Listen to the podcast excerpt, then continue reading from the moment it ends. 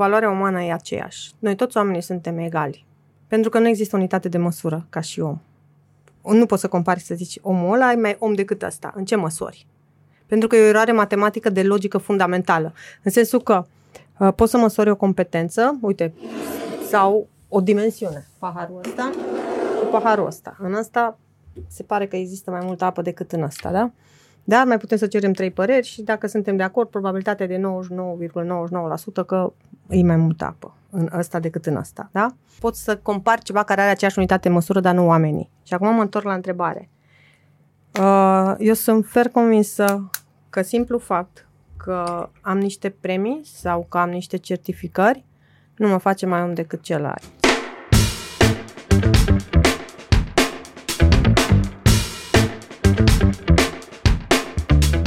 Bine ai venit, Simsim! Mulțumesc foarte mult de invitație, Rareș. Noi ne cunoaștem de foarte multă vreme, cred că avem deja aproape 48 de ore de când ne-am, ne-am cunoscut. Am început așa la o terasă în Herăstră, în Herăstră pe Dâmbovița și 7-8 ore mai încolo eram în drum spre mașină să mergem la Constanța, la partenerii mei de la, de la Constanța, să discutăm despre un proiect pe care l-ai tu și în care eu cred foarte mult. Și um, am zis acum, după ce ne-am întors de la mare, să, să, să stăm puțin de vorbă și să spunem lumii întregi cu ce te ocupi tu și ce faci tu și cine ești tu și de unde vii tu. Că nu te-am găsit nici pe Facebook, nici pe Instagram, stai ascunsă, nu spui la nimeni, uh, tu mi-ai scris în LinkedIn acum 3, 4, 5 luni nici nu mai știu. Și n-am mai apucat să ne vedem atunci, dar acum, datorită prietenului nostru comun, magicianul Augustin, uh, care, care ne-a presat să ne vedem. Și care a făcut ceva magie de a făcut ceva magie, întâlnit. da. Uh, a adus oportunitatea asta să ne aflăm și la masă acum. În primul rând vreau să-ți mulțumesc pentru încredere. Și al doilea rând, din cele șapte întrebări, am să aleg eu la care vreau să răspund. Păi da, am pus mai multe ca să-i dăm să da. alegi. M-ai întrebat că cine sunt. Uh, mie îmi place să spun și așa și cred în înăuntru ființe mele, sunt un simplu om care călătorește pe această planetă. Un pic așa mai, uh, cum obișnuiesc să le spun la adolescenți în tabără, cred și că sunt un pic de extraterestru venit din viitor și să tragă noua generație după ea. Uh, singura mea ocupație pe planeta asta este ca să fiu prezentă în fiecare moment și să dau semnificație la fiecare clipă pe care o trăiesc. Altă ocupație nu am. Deci asta e singura. Restul, de foarte multe ori, oamenii când te întreabă ce ești sau cu ce te ocupi, se identifică cu profesia lor, cu sursa de venit din care fac bani sau cu rolul de mamă, tată, uh, soț, angajat și așa mai departe. Am învățat de-a lungul călătoriei mele, care am făcut-o până acum, că orice lucru cu care te identifici, dacă dispare la un moment dat, e aproape că te dizolvi și tu și dispar și tu. Și e un drum lung să te regăsești și să fii ok cu tine însuți în orice context și să înveți să te joci în viață. Și atunci asta sunt eu, un om care călătorește pe planeta Pământ și care se joacă, indiferent că e vorba de proiectele pe, în educație pe care le construim, indiferent că e vorba de business sau de absolut orice, e o joacă. Și am învățat regulile jocului și am învățat să o fac frumos, fără miză. Cam asta e sim-sim. Doar atât? Cred că ți ia câțiva zeci de ani să înțelegi ce am zis până acum. Mulțumesc de apreciere. Uh, nu e vorba uh, despre tine, e vorba ca așa ca semnificație că am luat mie ca să ajung la concluzia asta simplă. Uh, simți mare și roluri în viața ei? Uh, da. Ok, now we are getting somewhere. Uh, da, Uh, am, și, am și roluri și rolurile pe care mi le asum în societate și pe care, repet, le-am ales, pentru că de foarte multe ori oamenii zic că asta e misiunea care mi s-a dat. Eu cred că ne alegem misiunea, pentru că, așa cum a zis Steve Jobs, you cannot connect the dots looking forward, you can only connect the dots looking backwards. Adică, odată ce treci prin viață, prin proiecte, prin um, experiențe de viață care te cizelează și te formează, uitându-te înapoi, îți dai seama unde ai putea să lași un impact. Și e momentul să alegi. Și într-adevăr am, uh, sunt norocoasă, să zic așa, că pot să fiu conștientă de misiunea și legacy pe care îl am de lăsat pe planeta asta și amprenta. Și asta e unul dintre roluri. Am creat cea mai mare comunitate de adolescenți și am creat un concept foarte fain, pașaport pentru succes, unde îi învățăm de la încredere în sine, controlul emoțiilor, uh, comunicare, uh, educație financiară, public speaking, ABC-ul relațiilor, uh, toate abilitățile astea de viață care ei au nevoie și se întâlnesc în viața de zi cu zi, le-am făcut într-un fel jucăuș, într-un fel interactiv. Am, avem o formulă, am dezvoltat o formulă pentru fiecare abilitate, avem formula încredere în sine, avem avem formula comunicării, avem uh, cum să zic, uh, ce să faci când refuzi pe cineva, pași proiect, care e formula să faci cunoștință cu cineva, uh, cum agheți o fată, cum interacționezi cu cineva, cum faci o ofertă. Deci toate lucrurile astea le-am structurat pe 1, 2, 3, pași de urmat și se facem prin aplicabilitate practică. Uh, și avem ambasadă, le dăm pașapoarte și fiecare program are propria lui, propria lui culoare. Dar ceea ce e foarte fain este, nu știu, faptul că învață să trăiască fără măști, învață să ajungă la sinele lor autentic și să spună aici pot să fiu eu. Adică, efectiv, în, reușesc ca să recunoască că o greșit fără să se simtă rușinați. Ăla e, aia e, de fapt, miza și ceea ce, ceea ce facem. Și atunci asta e unul dintre rolurile de care m-ai întrebat. Ce avem o viziune, o să ajungem la un impact, am calculat o masă critică, la care vom ajunge în următorii ani, 500.000 de adolescenți care o să fie impactați și care o să aibă altă mentalitate, pentru că am făcut un calcul simplu și m-am gândit, fratele meu, dacă vrei să schimbi ceva, noi tot timpul avem impresia că trebuie să schimbe politicul, dar politicul este rezultatul educației. Adică toți oamenii care conduc acum firme, uh, primării, uh, în parlament, senatori, au trecut prin școală, deci ei sunt produsul nostru al societății. Dacă faci un calcul statistic, asta înseamnă că asta așa suntem noi cu toții statistic. Atunci de ce se supără profesorii și ies în stradă și se supără pe elevilor? Pentru că nu știu statistică și fiecare gândește la nivel, nu știu statistică, nu știu evoluție, nu știu ființa umană și pentru că fiecare gândim la nivel individualist despre mine. Adică nu gândim macro. E nevoie de un pic de gândire strategică și macro ca să-ți dai seama cum se schimbă lucrurile și cum se pot influența. Și așa am venit noi și ne-am gândit, zic, mai frate, indiferent cât așteptăm de la cineva, e nevoie de o masă critică, de oameni care să-și asume greșelile, care să aibă încredere în ei. Și astfel am creat, uh, avem un slogan, un slogan, că creștem o generație cu încredere în sine și fără frică. Și Asta e, asta e ținta și obiectivul pentru care mă, mă joc, ca în Fără 10 frică ani. e din mă îndepărtez, deci am spus o generație cu curajoasă. Păi nu, am zis cu încredere în sine și fără frică. Da, ca să, din punct de vedere al marketingului, se prind și pe cei care acționează dinspre. Mm-hmm. Pentru că dacă vorbești doar în ăsta, îți dau seama, puțin care vor ceva, majoritatea vor să scape de ceva. Mm-hmm. Și mhm. atunci, ca să poți să, să-i creune, să-i atingi, e nevoie, era nevoie să ne adresăm uh, la, la ambele.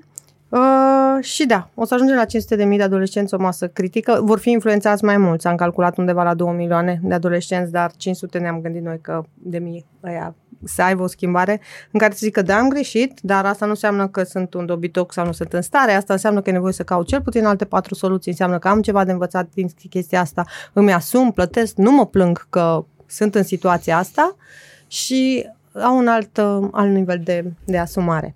Și atunci asta, asta e uh, unul dintre roluri.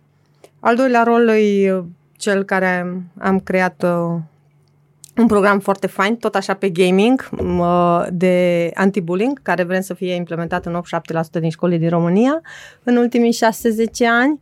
Asta înseamnă undeva la 5700 de, de școli, unde acum suntem în fază care să căutăm colaboratori în proiect și care vor să se implice. De ce? Pentru că mereu mi-am dorit dacă ar fi să scoatem ceva din sistemul de învățământ, a scoate blaming-ul și shaming-ul, adică chestia aia de a compara și a face de rușine, fără să dai seama la ce este bun celălalt și a ști cum să îl motivezi ca să, ca să învețe. Și da, asta e al doilea rol. Când te uiți acum la uh, modelul tău de business, ești uh, trainer, Uh, din ce am înțeles din site-ul tău că na, uh, răspunsurile tale nu spun că ești ceva anume. Uh, faci training, faci consultanță de business, organizezi aceste tabere. Descrie puțin activitatea ta și cu ce te ocupi tu cât se poate de să înțelegem cu toții, de fapt, ce, cu ce faci mă tu. ocup? Cu Mă ce te ocup cu, cu inteligență emoțională și skill-uri. Deci asta e punctul meu forte, indiferent în ce mediu sunt. De exemplu, avem filiera care se adresează pentru companii și facem, uh, facem training-uri și team building-uri pentru companii, dar conținutul este tot același, bazat pe inteligență emoțională, strategii, gândire. Pe urmă avem secțiunea pentru tabere și unde vom deschide și centrele și pe urmă avem secțiunea pentru școli și bullying. Deci astea sunt cele trei secțiuni care, la care ne adresăm la momentul ăsta. Eu, după primele minute în care bă, am discutat, ți-am spus și atunci și spun și acum, mi se pare că ceea ce faci tu uh, e un legacy pe care vrei să-l creezi. O, o, un lucru la care cred că foarte mult se gândeau la lucrul ăsta să-l facă și să-l pună într-o zonă în care uh, să creăm un, un sistem de învățământ care să împlinească pe toată lumea. Să împlinească pe, pe, pe toată lumea e puțin cam mult spus, eu am generalizare și nu o să se întâmple niciodată, nu s-a întâmplat niciodată cu niciun sistem. De ce? Pentru că uh, noi avem nevoie să fim în balanță, avem nevoie să echilibrăm lucrurile și atunci e perfect normal ca să nu poți să satisfaci pe toată lumea. Dar ca să ai un sistem bazat pe niște valori în care uh, uh, îți asumi din curicula școlară toate cele opt arii, nu doar una ca să dai note și competențe, ci te uiți că obiectivul educației și a școlii este să formeze omul pentru societate, atunci iese din context că tu ești responsabil doar să-i predai, să țipi la el că nu știu, să-l umilești în fața clasei că nu știu, să-i dai notă și să zici că copilul e de vină.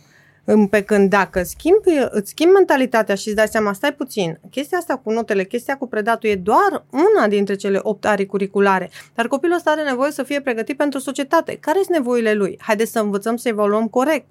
Pe urmă, haideți să vedem să evaluăm din ce, cum învață copilul ăsta. Adică învață auditiv, învață vizual, învață kinestezic. Faptul că se mișcă nu înseamnă că e un handicapat și nu ai atent la ora mea, ci faptul că se mișcă poate așa și mișcă el energia, dar poate că cu urechea mă aude, pentru că dacă îl pun să repete, copilul poate să repete lucrul ăsta. Și atunci, dacă eu ca și profesor nu mai am o problemă cu respectul, că copilul ăla nu mă respectă pentru că nu stă liniștit și nu se uită la mine, îmi dau seama că copilul de ăla e potrivit pe anumite roluri unde este în mișcare. Îmi dau seama că poate să fie un antreprenor bun, îmi dau seama că poate să fie un creator bun de idei și de conținuturi, doar care are nevoie să fie pus în contextul potrivit. Dar că eu încerc să-l bag ca ceilalți să se uite și să fie perfect la mine ca un robot care pe urmă reproduce și astfel ajungem la angajați care nu au idei, nu-și asumă, totdeauna îi devină celălalt și care vor să fie plătiți pentru că au venit la servici, nu pentru că produc ceva. Ei, în momentul în care noi am înțelege chestia asta și învățământul ar fi bazat pe valori, învățământul ar fi bazat pe, pe cum să zic, recunoașterea potențialului copilului și să știi unde să cauți, să știi ce întrebări să-ți pui, atunci, da, o mare parte ar fi orientată și o mare parte ar, ar, ar avea o, o, cum să zic, o, o, altă, o altă direcție. Visul meu și dacă ar fi să o pun așa cum o simt eu, este că niciodată o societate nu o să se schimbe în totalitate. Dar, dacă există o masă critică, cu o anumită asumare și cu un anumit nivel de conștiință, ei aia pot să stabilească direcția în care ne mișcăm. Iar asta poate să facă diferența, adică să micșoreze uh, spamul de timp de care avem nevoie ca să evoluăm așa cum au evoluat alte, alte societăți. De fapt, ce cred că facem noi este pregătim platforma mentală pentru noua generație. Um, când te uiți acum la rădăcinile tale, de unde a plecat nevoia asta de schimbare? Mm, cred că de la perpetua mea dorință de a evolua și de a îmi da seama ce se poate face cu potențialul uman Adică să dai seama că ne limităm prin tot ceea ce ni se spune că nu putem face, prin modul cum mi s-a dat peste mână că nu-i voie, nu atinge și eu intuitiv simțeam că se poate, deși ceilalți spuneau că nu se poate. Simțeam că în spatele la acel nu-i voie, există ceva care te poate extinde și te poate ajuta să ai, nu știu, să crești, să experimentezi alte lucruri. Există un moment în care noi singuri ne spunem nu e voie sau nu se poate în capul nostru. Nu există un astfel de moment decât dacă ni s-a spus anterior. pentru că noi învățăm în uter și în primii șapte ani cum să ne comportăm și cum să relaționăm cu ceilalți și cei posibili și cei nu imposibili. Și o să dau un exemplu, un bebelaș, un bebe. Îl vezi pe bebe oprindu-se înainte de pervars? Nu, pentru că el nu are limite. Încă n-am învățat fizică. Bravo! Dar există cineva care merge în spate și îl strage. Eu am dat un exemplu acum care forța gravitației ar fi putut să acționeze. Dar așa cum îl trage să nu cadă, pe urmă îl trage. Nu atinge, nu te duce, nu spune că râde celălalt de tine, vezi că te face de rușine, îl faci pe mama de rușine. Înțelegi? Ai grijă ce spun ceilalți, îmbracă-te așa, vorbește așa. Nu se poate face aia. De ce? Păi n-am reușit noi, n-au reușit nici cineva pe care noi cunoaștem. În cine te crezi tu ca să reușești? În momentul în care te duci cu fața direct către pervas și ți l-ai luat, impactul îți rămâne mușchi că ai dat cu capul undeva și te doare. Nu neapărat trebuie să te oprească. Evident. Că data viitoare când scap singur, copilul ăla liber din el se duce să testeze în continuare fără să vadă riscurile. După ce se lovește în viața asta de mai multe lucruri, eu vorbesc de adulții care ajung la maturitate și își spun singuri că în momentul în care dau vina pe uter sau pe ce s-a întâmplat, de fapt ei nu se asumă decizia lor de atunci și alegerea lor de atunci. Nu este vorba de a da vina. Există o foarte și o fină diferență între a înțelege cum evoluează lucrurile și a, și a recunoaște uh, legea asta cauzei și efectului și a, a, a da vina. Diferența e enormă. Pentru că în momentul în care eu recunosc că modul meu de a gândi a fost condiționat de niște povești pe care eu le-am auzit în trecut, în care învăț cum funcționează creierul și o, ființa umană și înțeleg lucrurile astea, nu dau vina. Îmi asum că așa a fost formatat hardul meu, îmi asum că astea sunt programele și condiționările sociale cu care am fost învățat nu este vina cuiva, ei mi-au dat maxim ce au putut să-mi dea, din iubire, așa cum au înțeles-o ei, dar este responsabilitatea mea dacă vreau altceva. Dacă nu, mă condamn pe mine însumi să repet ciclu și să repet history și toată programarea cu care am fost învățată. Nu e vorba de vină aici. E vorba doar de a recunoaște un ciclu natural, vechi decât timpul, și de a face ceva când ai instrumentele potrivite și știi cum să o faci. Prin școală reușim să schimbăm ce se întâmplă în utăr? Mă, ref- mă întrebi dacă practic se întâmplă asta? Nu dacă practic. Spui că intervenția pe care o faci prin programele pe care le creezi, de estimă de sine, de bă, inteligență emoțională, de tot ce încercăm să aducem ca normalitate, prin educație, prin conștientizare, prin lucrurile Așa. pe care voi le faceți, prin experiențele pe care oamenele trec acolo. Frica, teama, Okay. Nu-mi dau voie să fac lucruri sau fac niște lucruri pe care uh, știu că îmi vor genera uh, niște consecințe okay. sau un anumit reward, tip de reward. Ce faceți voi practic în tabere cu ei? Ce faci tu în programele tale? Bun, am o întrebare. Ai un smartphone? Da. Dacă ți instalezi o aplicație, asta înseamnă că dispare una veche? Nu. Bravo. Asta facem. Ce facem noi este le instalăm și le dăm alte feluri de a gândi. Da, un exemplu. Uh, primul lucru pe care îl învață despre inteligență emoțională este avem o poveste cu un elefant și zicem, uite, aducem un elefant în, în, cam, în cameră, voi sunteți legați la ochi și fiecare dintre voi atinge elefantul. Câți dintre voi credeți că o să puteți să spuneți care este elefantul?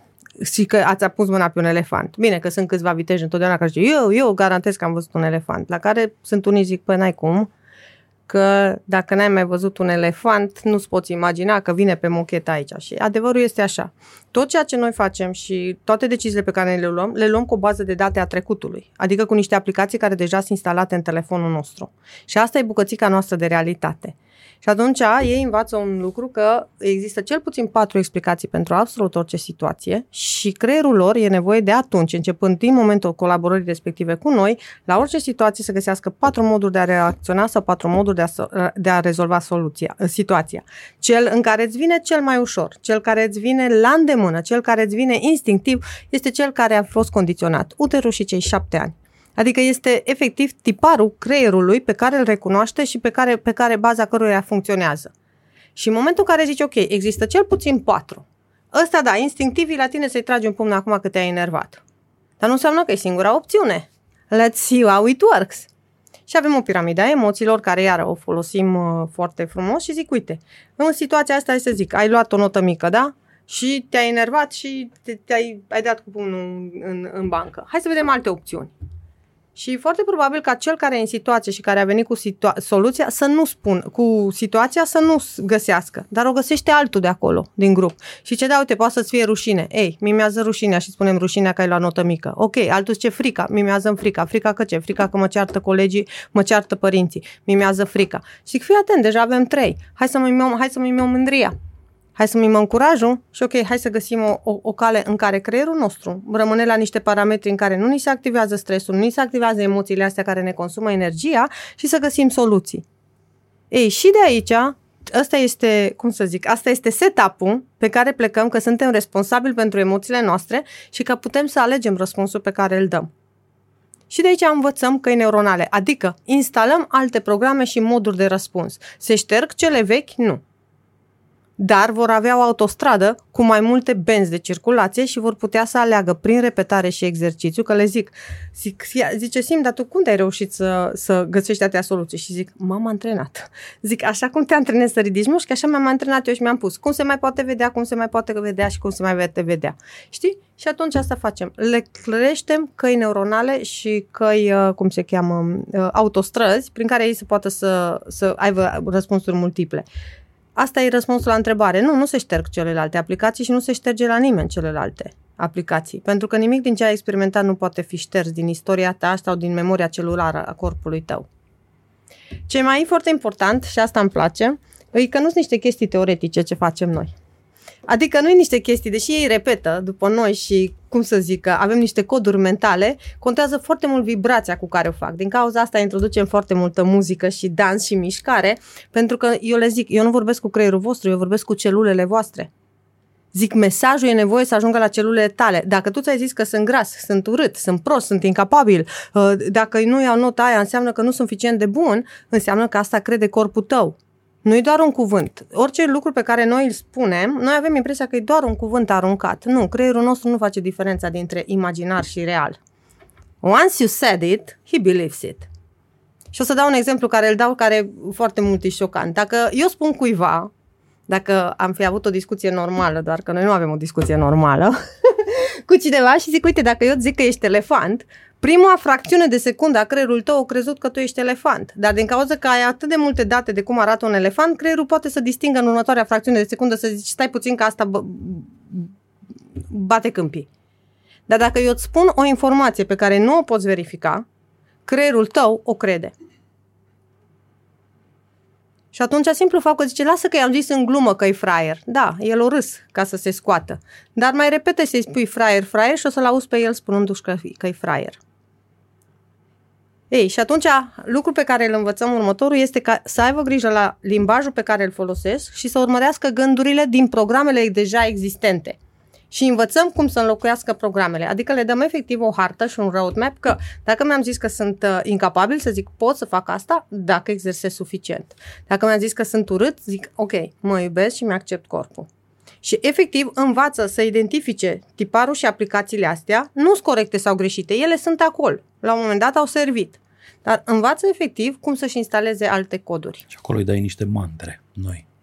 Repet mantrele, mm. așa cum se știe în conștiința populară, de foarte multe ori le repetă unii ca și tatăl nostru și au impresia așa în exterior că mantra aia o să-i facă ceva bine.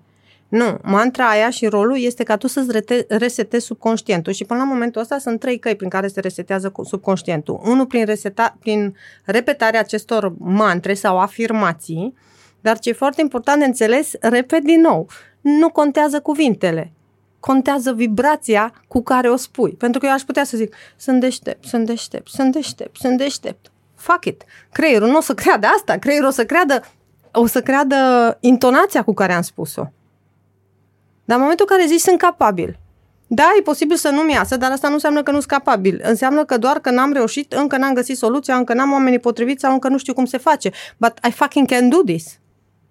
Și în momentul în care ai, ai chestia asta, asta vine deja din certitudinea celulelor tale.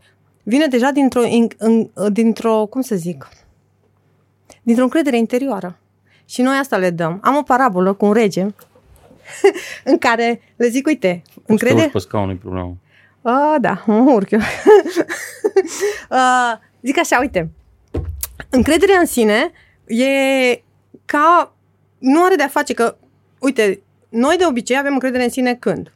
când ne iese ceva, când oamenii ne laudă sau când credem, suntem fer convinși că putem să facem un anumit lucru. Deci are de-a face cu ce credem noi despre competența noastră sau despre ce spun ceilalți despre noi. Ei, ideea este că în același simetrie, dacă ceilalți vorbesc urât de mine, îmi pierd încrederea în mine. Dacă lucrurile nu ies, înseamnă încep să-mi cred că nu sunt capabil.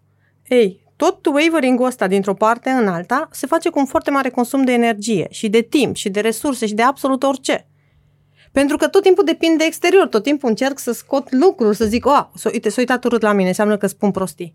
A, nu, nu, stai puțin, stă pe telefon, înseamnă că eu sunt foarte plictisitoare și ce spun eu nu ajunge la ei. Și automat vibrația mea se duce. De ce? Pentru că stima mea de sine depinde de feedback-ul lor și de cum se uită ei la mine. Deci, mediul, de obicei, îmi creează stima mea de sine, Nu. nu, nu e din interiorul meu. Nu, nu-mi creează stima de sine, dar dacă eu nu am stimă de sine, mediul exterior mă, mă, mă afectează. Dacă stima mea de sine depinde de ceva din interiorul meu, faptul că el se uită pe telefon, îi zic, mă, stai puțin. Simplu fapt că el se uită pe telefon nu înseamnă că eu nu sunt interesantă. Poate că nu-l interesează pe el, dar interesează pe alții. Poate că se uită pe telefon că caută ceva și care e important la momentul ăsta. Poate că se uită pe telefon că a primit un mesaj, dar nu are absolut nimic de a face cu mine. Pot să găsesc cel puțin patru explicații la de ce se uită pe telefon și nu să o iau că, ah, e ceva greșit cu mine, precis, și să-mi scadă vocea și să nu mai pot să vorbesc cu tine și în podcast pentru că el s-a uitat pe telefon. Și atunci, vine parabola mea cu regele, I love you. Vine parabola mea cu, cu regele, în care, în care spun așa, uitați, imaginați-vă, ceea ce aș vrea ca voi să învățați în programul ăsta e următorul lucru. Imaginați-vă că sunteți un rege îmbrăcat în zdrențe. Uneori e nevoie să le explic ce sunt zdrențele, pentru că ei nu mai știu ce sunt zdrențele. La se trezește unul zice, băi, coaie, niște haine rupte și murdare, alea sunt zdrențe. Și bun, ok, am înțeles toți ce zdrențele. Și zic, uite, zdrențele, un rege bun și iubitor și toți oamenii sunt îmbrăcați în haine de gală. Imaginați-vă cele mai strălucitoare haine de gală care tu, voi le aveți și voi intrați și toți oamenii se uită la voi. Și dacă reușiți să vă țineți corpul și încredințarea în voi înși și să treceți printre ei cu o fermitate că e doar temporar ce aveți pe voi, dar ce aveți în interiorul vostru va reuși la un moment dat să iasă la suprafață, you won the lottery. Și zic, asta e ceea ce voi o să primiți și o să exersați cu noi în aceste programe. Pentru că nu pot să-ți garantez că nu o să iei patru. Nu pot să zic din contră. Oamenii, cu cât vrei mai mult succes, cu atât e nevoie să-ți asumi că mai mulți oameni te vor critica. Cu cât vrei și aspiri mai sus, cu atât ai nevoie să te, să-ți gândești că vor fi proporționale challenge-urile și, prime, și, cum să zic, lucrurile negative și gropile și pietrele și obstacolele. Sunt de nivelul la care ești. Bravo! Ei, problema e că mulți oameni nu reușesc pentru că ei gândesc și se vizualizează să aibă succesul sau să aibă banii, dar nu se gândesc cum o să plătească mai mulți bani. Pentru că odată ce ai mai mulți bani, e nevoie să plătești la parteneri și la furnizori mai mulți bani. Și atunci e nevoie să exersezi și partea aceea. Ei, și acum mă întorc la regele meu. Uh, asta este ceea ce le dăm în, în tabere și în programe. Ceva care să nu depindă de exterior și care să poată să treacă în momentul în care exteriorul nu este favorabil cu așteptările lor demnitatea regelui în zdrențe, în mijlocul hainelor de gală. Și așa ceva nu poate să-ți ia nimeni. De unde vii? Unde te-ai născut? Care a fost călătoria ta până să ajungi la, la construcția asta?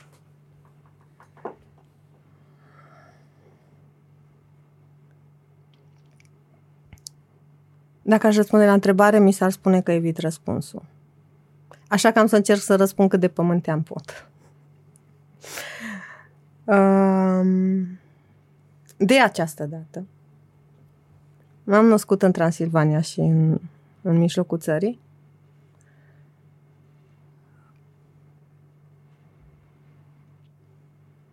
Și tema vieții mele cred că a fost rușinea și teama de respingere. De când sunt mică am venit și am simțit o foarte mare bucurie de a experimenta, o foarte mare bucurie de a trăi, de a face lucruri, de a, de a mă bucura. Mă întrebam mereu de ce, sunt fascinată de cum funcționează lucrurile și dacă mi se spunea să fac ceva, eu întrebam, dar de ce? Și ei zicea, nu mai întreba, doar fă, dar pe mine mă fascina cum dacă pun apă, de ce curge apa? Adică vedeam tot procesul care, care se întâmplă. Uh, sunt crescută într-o familie matriarhală, cu femei uh, cu energie masculină foarte multe dintre ele și nici nu știu ce să spun. Pentru că îmi dau seama că nu pot să vorbesc din rolul de victimă, că nu mai mă regăsesc acolo. Și orice aș spune la momentul ăsta, oamenii care încă suferă ar spune săraca ce greu i-a fost. Dar a fost drumul și călătoria mea Mantra care... asta cu săraca vine că n-ai alocație de la stat? Sau că n-ai pensie? Sau de unde vine asta cu săraca? Mă, nu știu de unde vine, dar de unde o implică- folosim noi în popor săracul ce a pățit? Da, Dar din săracul are milă. salariu. Nu cred că e săracul. Probabil, probabil că săracul are salariu, dar vine din rolul de salvator, știi? În care automat tu te poziționezi că ăla e mai victimă decât tine, știi? Dar ace- rolurile se schimbă, că la un moment dat ajungi tu mai victimă decât Cum spunea altul. Marius mai devreme, e sărac cu duhul. Da.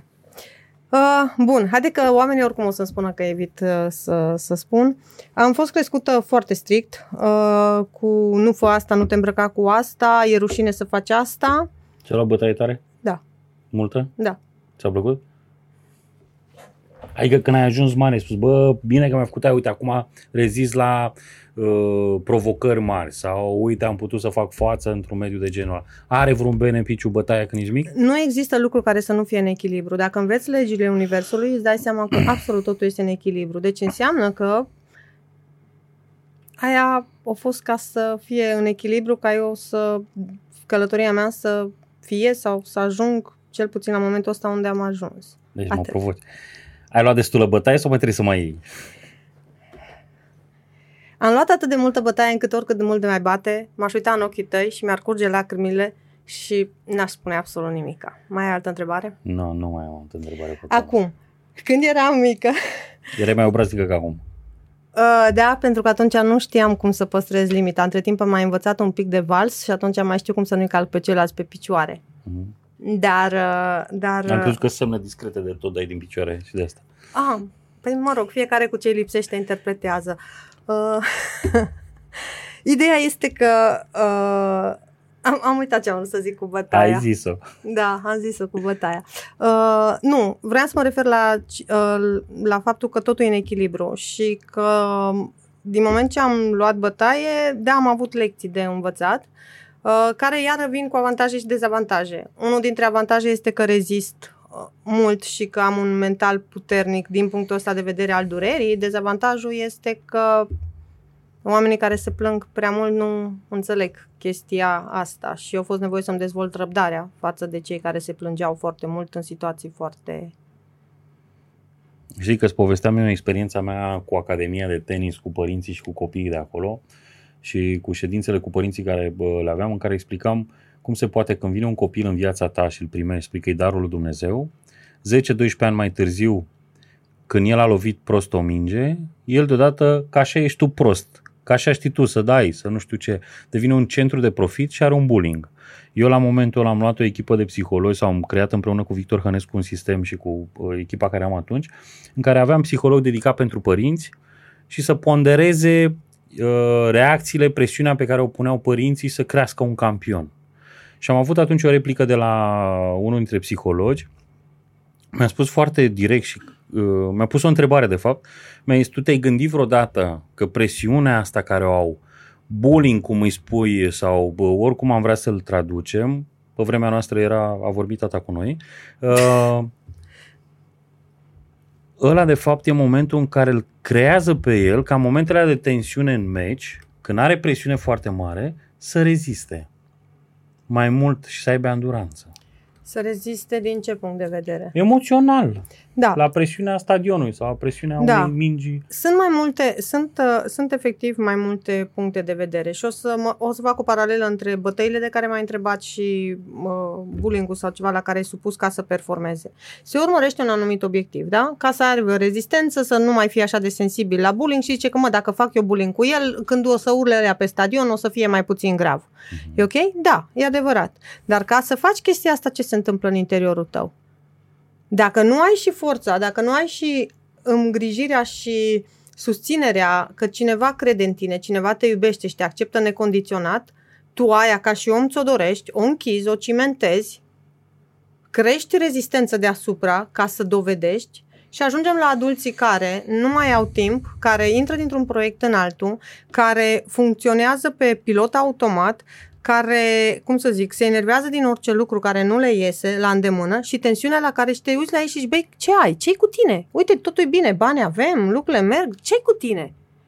ai, ai, ai cu el. Că atunci când a fost cerut mic și când procesorul lui nu putea să proceseze, a înmagazionat toată chestia aia, a pus uh, ciment deasupra și pe urmă o performat cât o performat. Dar noi suntem niște sisteme vii care energetic, din punct de vedere al energiei, energie, orice amintire se stochează undeva în corp. Ficatul meu, stomacul meu, mușchii mei își amintesc atingerile de iubire sau atingerile din așa zisă iubirea bătăii. Ok, mm. pentru că așa asta e justificarea. De aia îți dau că te iubesc. De aia... Asta s-a putut, așa era modelul. Da, așa este și acum de foarte multe ori. Și atunci noi avem, din cauza că a adus niște rezultate, zicem, vezi, a funcționat. Nu, omul ăla nu din cauza fricii și a bătăii a funcționat, el a compensat, a învățat o cale automată prin care să atingă obiectivele, dar de desubtul lui e gunoi, de desubtul lui sunt toate rănile nevindecate, de desubtul lui sunt toate emoțiile alea care îl fac să fie prea gras sau prea slab, care îl fac să, să se îmbolnăvească stomacul, creierul, care fac to- toate feluri de tumori. De ce? Pentru că presiunea aia energetică și a emoțiilor afectează corpul, indiferent cât vrem noi. E ca un computer la care îl bagi într-o, uh, la o sursă, uite, bagă un... Nu, nu vrei să bagi la 380 uh, instalațiile de aici? Asta se întâmplă în momentul ăla. Nu știu dacă am răspuns la întrebare pentru că e un mecanism foarte simplu și poate că nu le exprim. Dar ideea este că da, poți să performezi pe termen scurt, dar plătești pe termen lung uh, uh, daunele emoționale. La fel ca și la mine, de exemplu, criticile, cearta sau bătăile la care am fost supusă. M-am învățat să am o minte în care să văd foarte multe lucruri în paralel, pentru că mama, de exemplu, era obsedată că când pleca afară pe ușă îmi spunea fă aia, fă aia, fă aia, fă aia, fă aia. Și eu număram pe degete, deschideam degetele și am ajuns la un moment dat că nu mai aveam degete și zic, mi-ai zis 11 lucruri. Și face, da, Napoleon făcea 18 deodată fuck it. Și eu am crescut cu teama lui Napoleon. Am crescut că eu nu sunt destul de bună pentru că nu sunt Napoleon. Mm-hmm. Da, sunt un master al listelor la momentul ăsta. Dar nici nu mai am ceas de câțiva ani și nu știu ce zi e astăzi. Pentru că am învățat să... Vineri. Mersi. Cred că puteam să supraviețuiesc și dacă nu știam, dar totuși mulțumesc. Uh, am învățat să nu mai trăiesc în cadrul listelor. Am învățat să fiu ok acum, în momentul de față. Am învățat să fiu ok cu mine la momentul ăsta fără să mă îngrijorez ce o să fie sau să și fără să îmi rulez o, via, o, o chestie a victimelor și a, a, a trecutului. Din contră, sunt recunoscătoare pentru fiecare clipă pe care am trăit-o. Când ai realizat tu că poți să fii tu autentică, cine ești și să-ți asumi, cum spune și în uh, proverbul ăla, uh, pomul se judecă după fructe, nu pe rădăcini. Uh, când, când ai ți asumat să spui, asta e rădăcina mea, asta fac eu astăzi și pe aici am trecut prin călătoria asta? Eu cred că e un proces care se întâmplă și n-aș putea să-ți dau o dată exactă. Pentru că, acum am zis, tema vieții mele a fost rușinea, teama de respingere și că nu sunt destul de bună. Și atunci au fost un proces. Prima dată poate că mi-am dovedit din punct de vedere mental, pentru că și asta a fost iar o programare. Mă întorc chiar la UTER și la șapte ani. Ți se imprimă niște setări. Una din setările mele a fost să știu, să înțeleg, să învăț. Și atunci am încercat să, am încercat să învăț, dar ce e interesant acum, că vorbesc și fac introspecție în același timp, pentru mine era important să înțeleg. Mm-hmm. Adică asta. Și atunci înțelegerea aia, acum pot să o transmut pentru că pot, când vine cineva, pot să-mi dau seama în ce etapă a vieții e, știu care sunt bornele, știu care sunt etapele, la fel într-un business, adică se poate evalua un business și știi cam în care etapă e în funcție de dezvoltarea și maturitatea celor care o conduc. Și uh, a fost un proces, nu e un moment în care să-ți dai seama. Deci am luat-o prima dată mental, mi-am stabilit mental cine, cine sunt, pe urmă mi-am stabilit emoțional, ăsta a fost mai lung procesul, acolo de fapt mi-a dat cea mai mare bătaie de cap, acum că stau să mă gândesc, dar am recuperat pe urmă datorită structurii mentale și pe urmă fizic, cu corpul. Pentru că și aici a fost o chestie. Pentru că gândește-te, noi primim când uh, sinele nostru social se formează în primii șapte ani când ni se spun tot felul de lucruri, adică ai grijă să ai rochia lungă, ai grijă să nu faci asta, ai grijă că e periculos și atunci noi învățăm să ne integrăm ca și oameni și mai ales ca și femei chestia asta. Și a fost și aici o chestie în care să învăț să-mi accept corpul, să învăț cum să umblu, cum să mă îmbrac. Când vine vorba de conexiunea spirituală sau de lecția spirituală, unde te afli aici?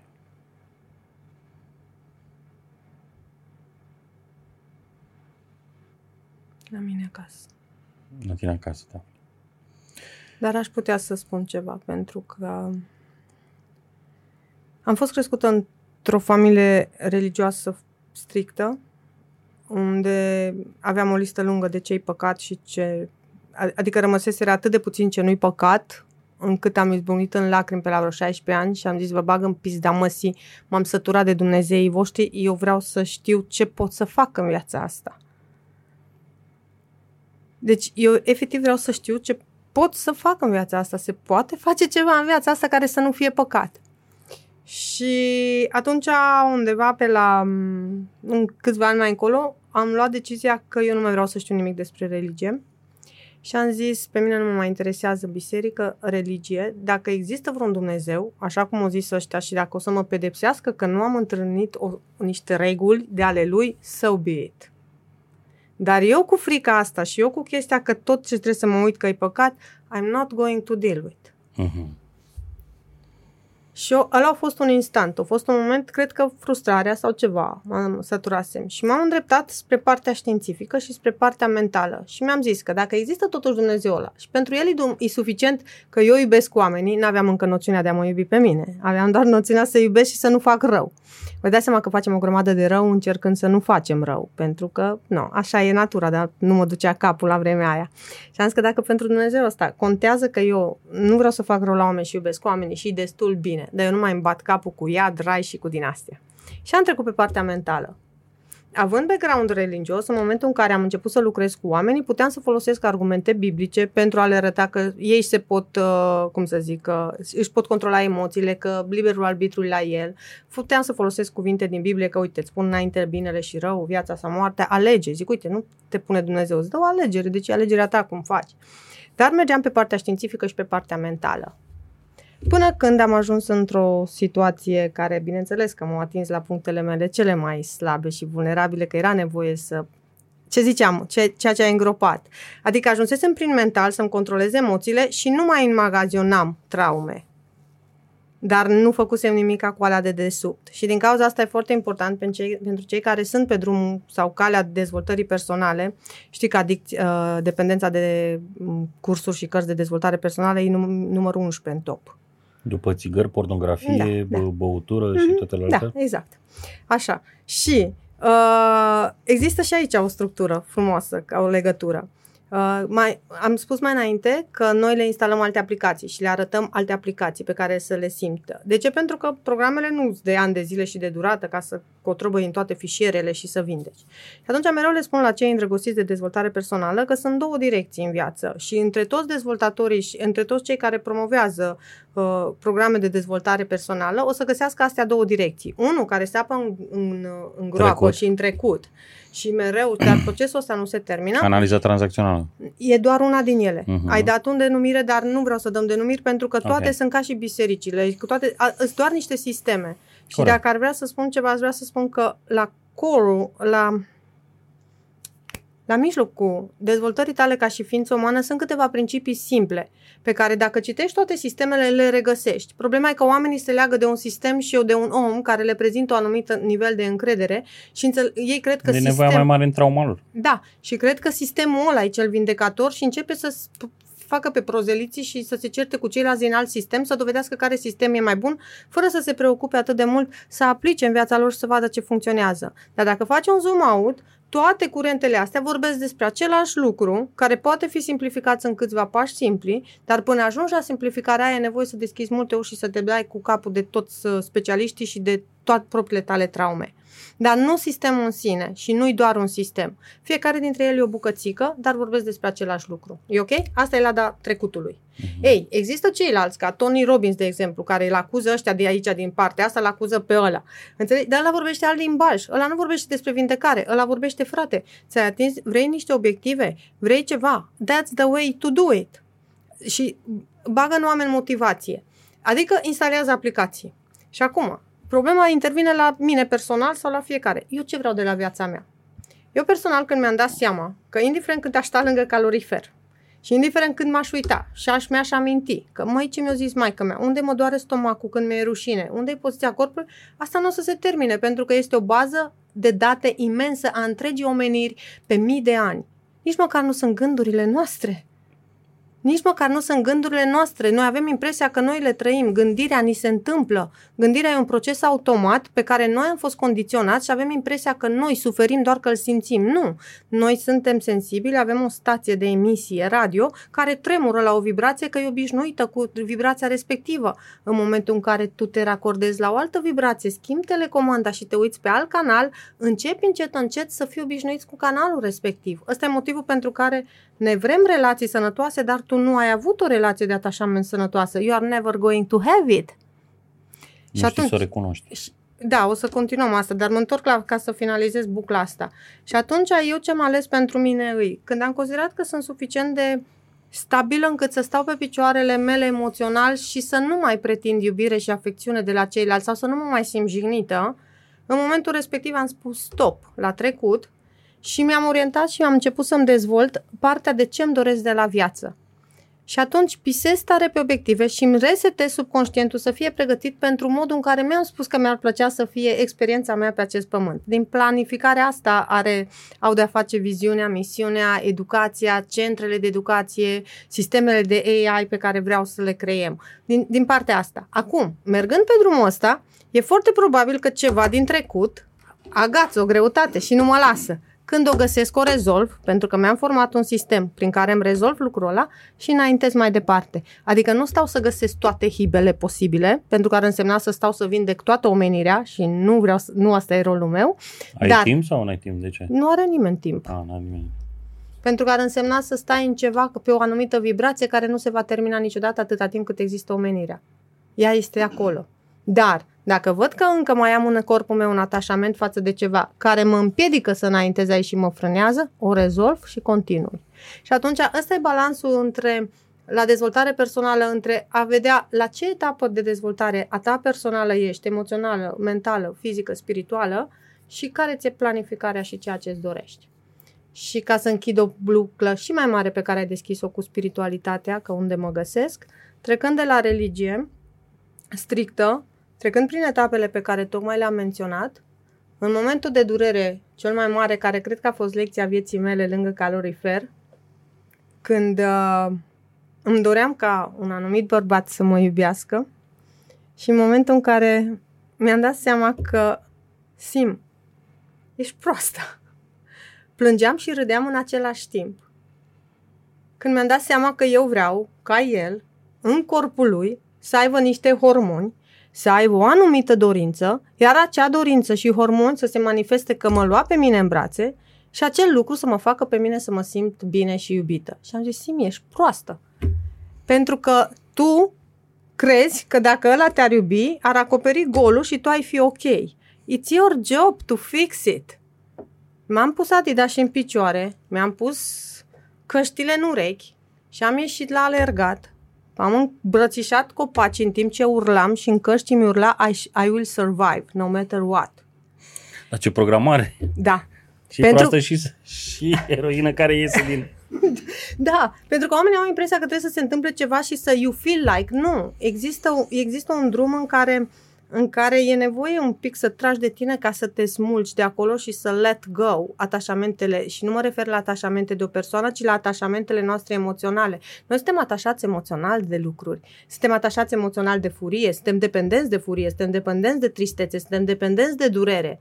Și avem impresia că ne o cauzează celălalt și le așteptăm pe celălalt să mă facă să mă simt bine.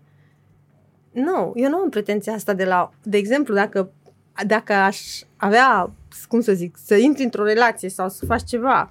Frate, nu mă aștept să mă faci fericită. It's my job. Eu cred că este ceva ce aduc ca un atu într-o relație, este ceva ce pun pe masă că nu ești responsabil să mă simt bine. Nu ești responsabil să zici, iubita, să-ți dau un pic de apă, te simți bine, să te iau în brațe, te simți rănită. Nu, iubire, nu-i treaba ta. Treaba ta e să fii tu bine și dacă poți să te susțin, sunt aici. Și mă susții cum? Depinde cum ai nevoie, pentru că aici it's, a, it's another talk. Care are mai multe etape. Uh, aș vrea să privim așa un pic pe trei nivele absolut orice în viață, ca la semafor, roșu, galben și, alba, și verde, în care roșu înseamnă relații de dependență. Și o să dau de exemplu fizic. Uh, asta mi cel mai ușor, dar pot să o dau pe absolut, eu, tu îmi spui domeniu, eu spun indicatorii comportamentali.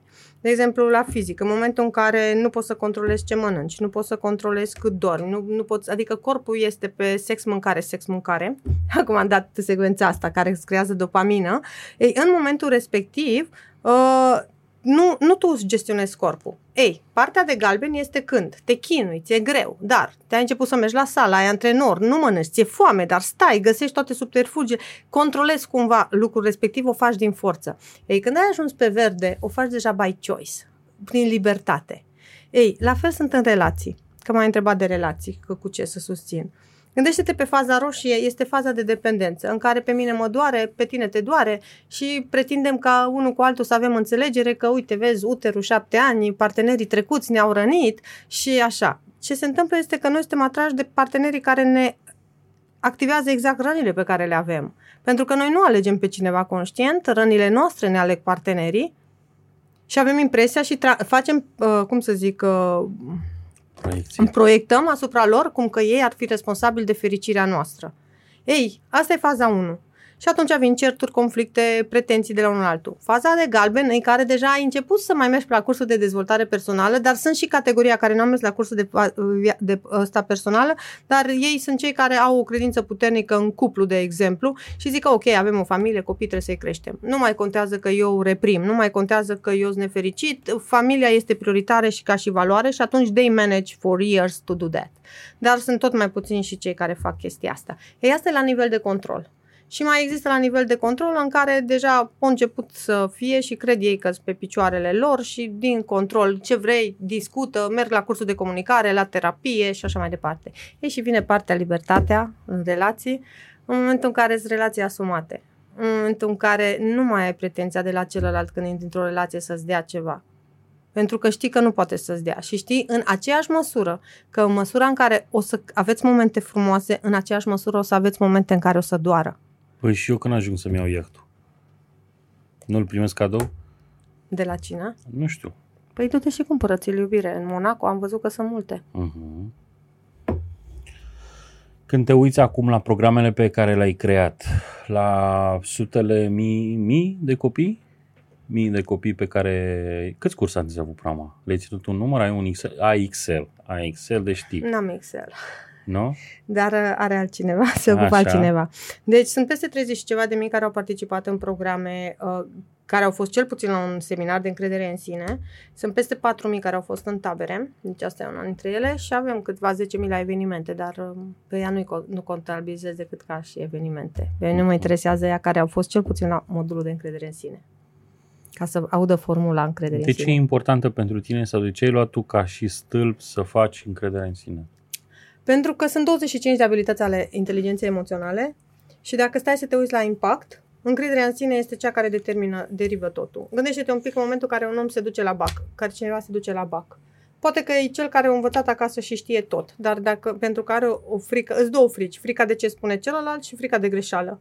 Astea sunt cele două lucruri care sunt elementare. Și atunci dacă e frică de celălalt și de greșeală și faptul că o să greșească, deși el știe, nu poate să performeze. Pentru că nu performează conștient, ci preia subconștientul tu, uh, uh, cum să zic, uh, conducerea în momentele respective. Merge pe urmă aceeași persoană, merge la un job, la interviu. Și o să înceapă să facă așa cu hârtile, aici ai CV-ul meu, da, ce știi să faci? Pe când pe angajatorul îl întreabă cum poți să-mi crești cifra de afaceri, care sunt skill-urile tale, care sunt punctele tale forte, ce faci când greșești. Vrem să știm lucrurile astea, nu? Cum rezolvi ce ai, ce ai greșit, cum lucrezi în echipă. Ei, o să vedeți standard. Uite pe e-jobs, pe jobs, peste tot, o să găsești standard. Uh, lucrezi, uh, abilități excelente de lucru în echipă. Leadership. Excel. exact. Isel și îi aduci. Despre asta e vorba, n-au nici măcar imaginea de sine. Și atunci, întorcându-mă, uitându-te la care au, care au impact cel mai mare, ce are cel mai mare impact, care abilitate are cel mai mare impact, este încrederea în sine, pe urmă controlul emoțiilor și comunicarea cu ceilalți. Și exact pe asta se bazează modulele noastre de fundament, pe cele trei abilități. Și astea le-am structurat practic prin exerciții practice, prin mental, prin corp, de la modificarea poziției corpului, cum să fie atent ce le transmite corpul, pentru că orice rană emoțională alea de care vorbeam folderele noastre din primii șapte ani, ele lasă un imprint în corpul nostru. Crezi că noi la întâmplare stăm așa? Sau crezi că la întâmplare un șold e mai sus decât celălalt? Sau la întâmplare fața ți într-o parte? Nu. Pentru că corpul are memorie și rănile alea emoționale și energia aia stocată pe care el și-o amintește, automat a fost preluată de corp. Și atunci asta e motivul pentru care am ales încrederea în sine, pentru că e la baza, indiferent că e vorba de relațiile tale, indiferent că e vorba de uh, succesul tău academic, de carieră sau pur și simplu de bunăstarea și fericirea ta, cred că, cred că e la bază și are cel mai mare impact. În momentul în care îți dai seama că tu poți să faci ceva în interiorul tău și care nu are de-a face cu exteriorul.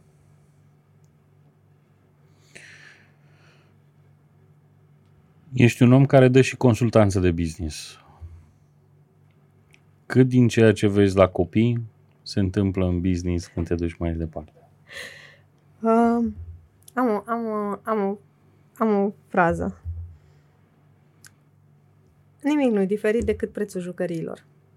Pentru că eu de foarte multe ori zic în business când îi vezi că se plâng, că nu au trimis raportul, nu, nu au putut să facă, că ăla nu i-a răspuns la mail, că nu i-a trimis factura, că celălalt că nu a achitat factura, că ăla nu a fost de acord. Știi?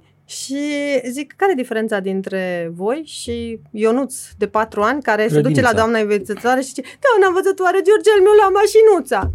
Și ce, cum ne compare așa? Zic, prețul e diferit. Aici avem un buget de 2 milioane de euro, acolo mașinuța costă 10 lei. E singura diferență, dar tiparul Comportament. comportamental și emoțional e același. Din cauza asta, noi avem doar corpuri mari care s-au dezvoltat în timp, dar mental și emoțional încă copilul din noi plânge. Și atunci de aia spun, indiferent cum ne ducem, uh, procesul emoțional e același. Indiferent care e paradigma, că vorbim de analiză tranzacțională sau vorbim de constelații sau vorbim de uh, cognitiv comportamentală sau de behaviorism, toate vorbesc despre același lucru, doar că au studiat fațete ale, ale lui. La mijloc e același parcurs pe care îl parcurge. Și atunci, în afară de specializare, la ce ne mai trebuie 12-17 clase? Că ar trebui să rezolvăm doar partea de grădiniță și s-a rezolvat restul vieții. Din punct de vedere emoțional, da. Din punct de vedere emoțional, da.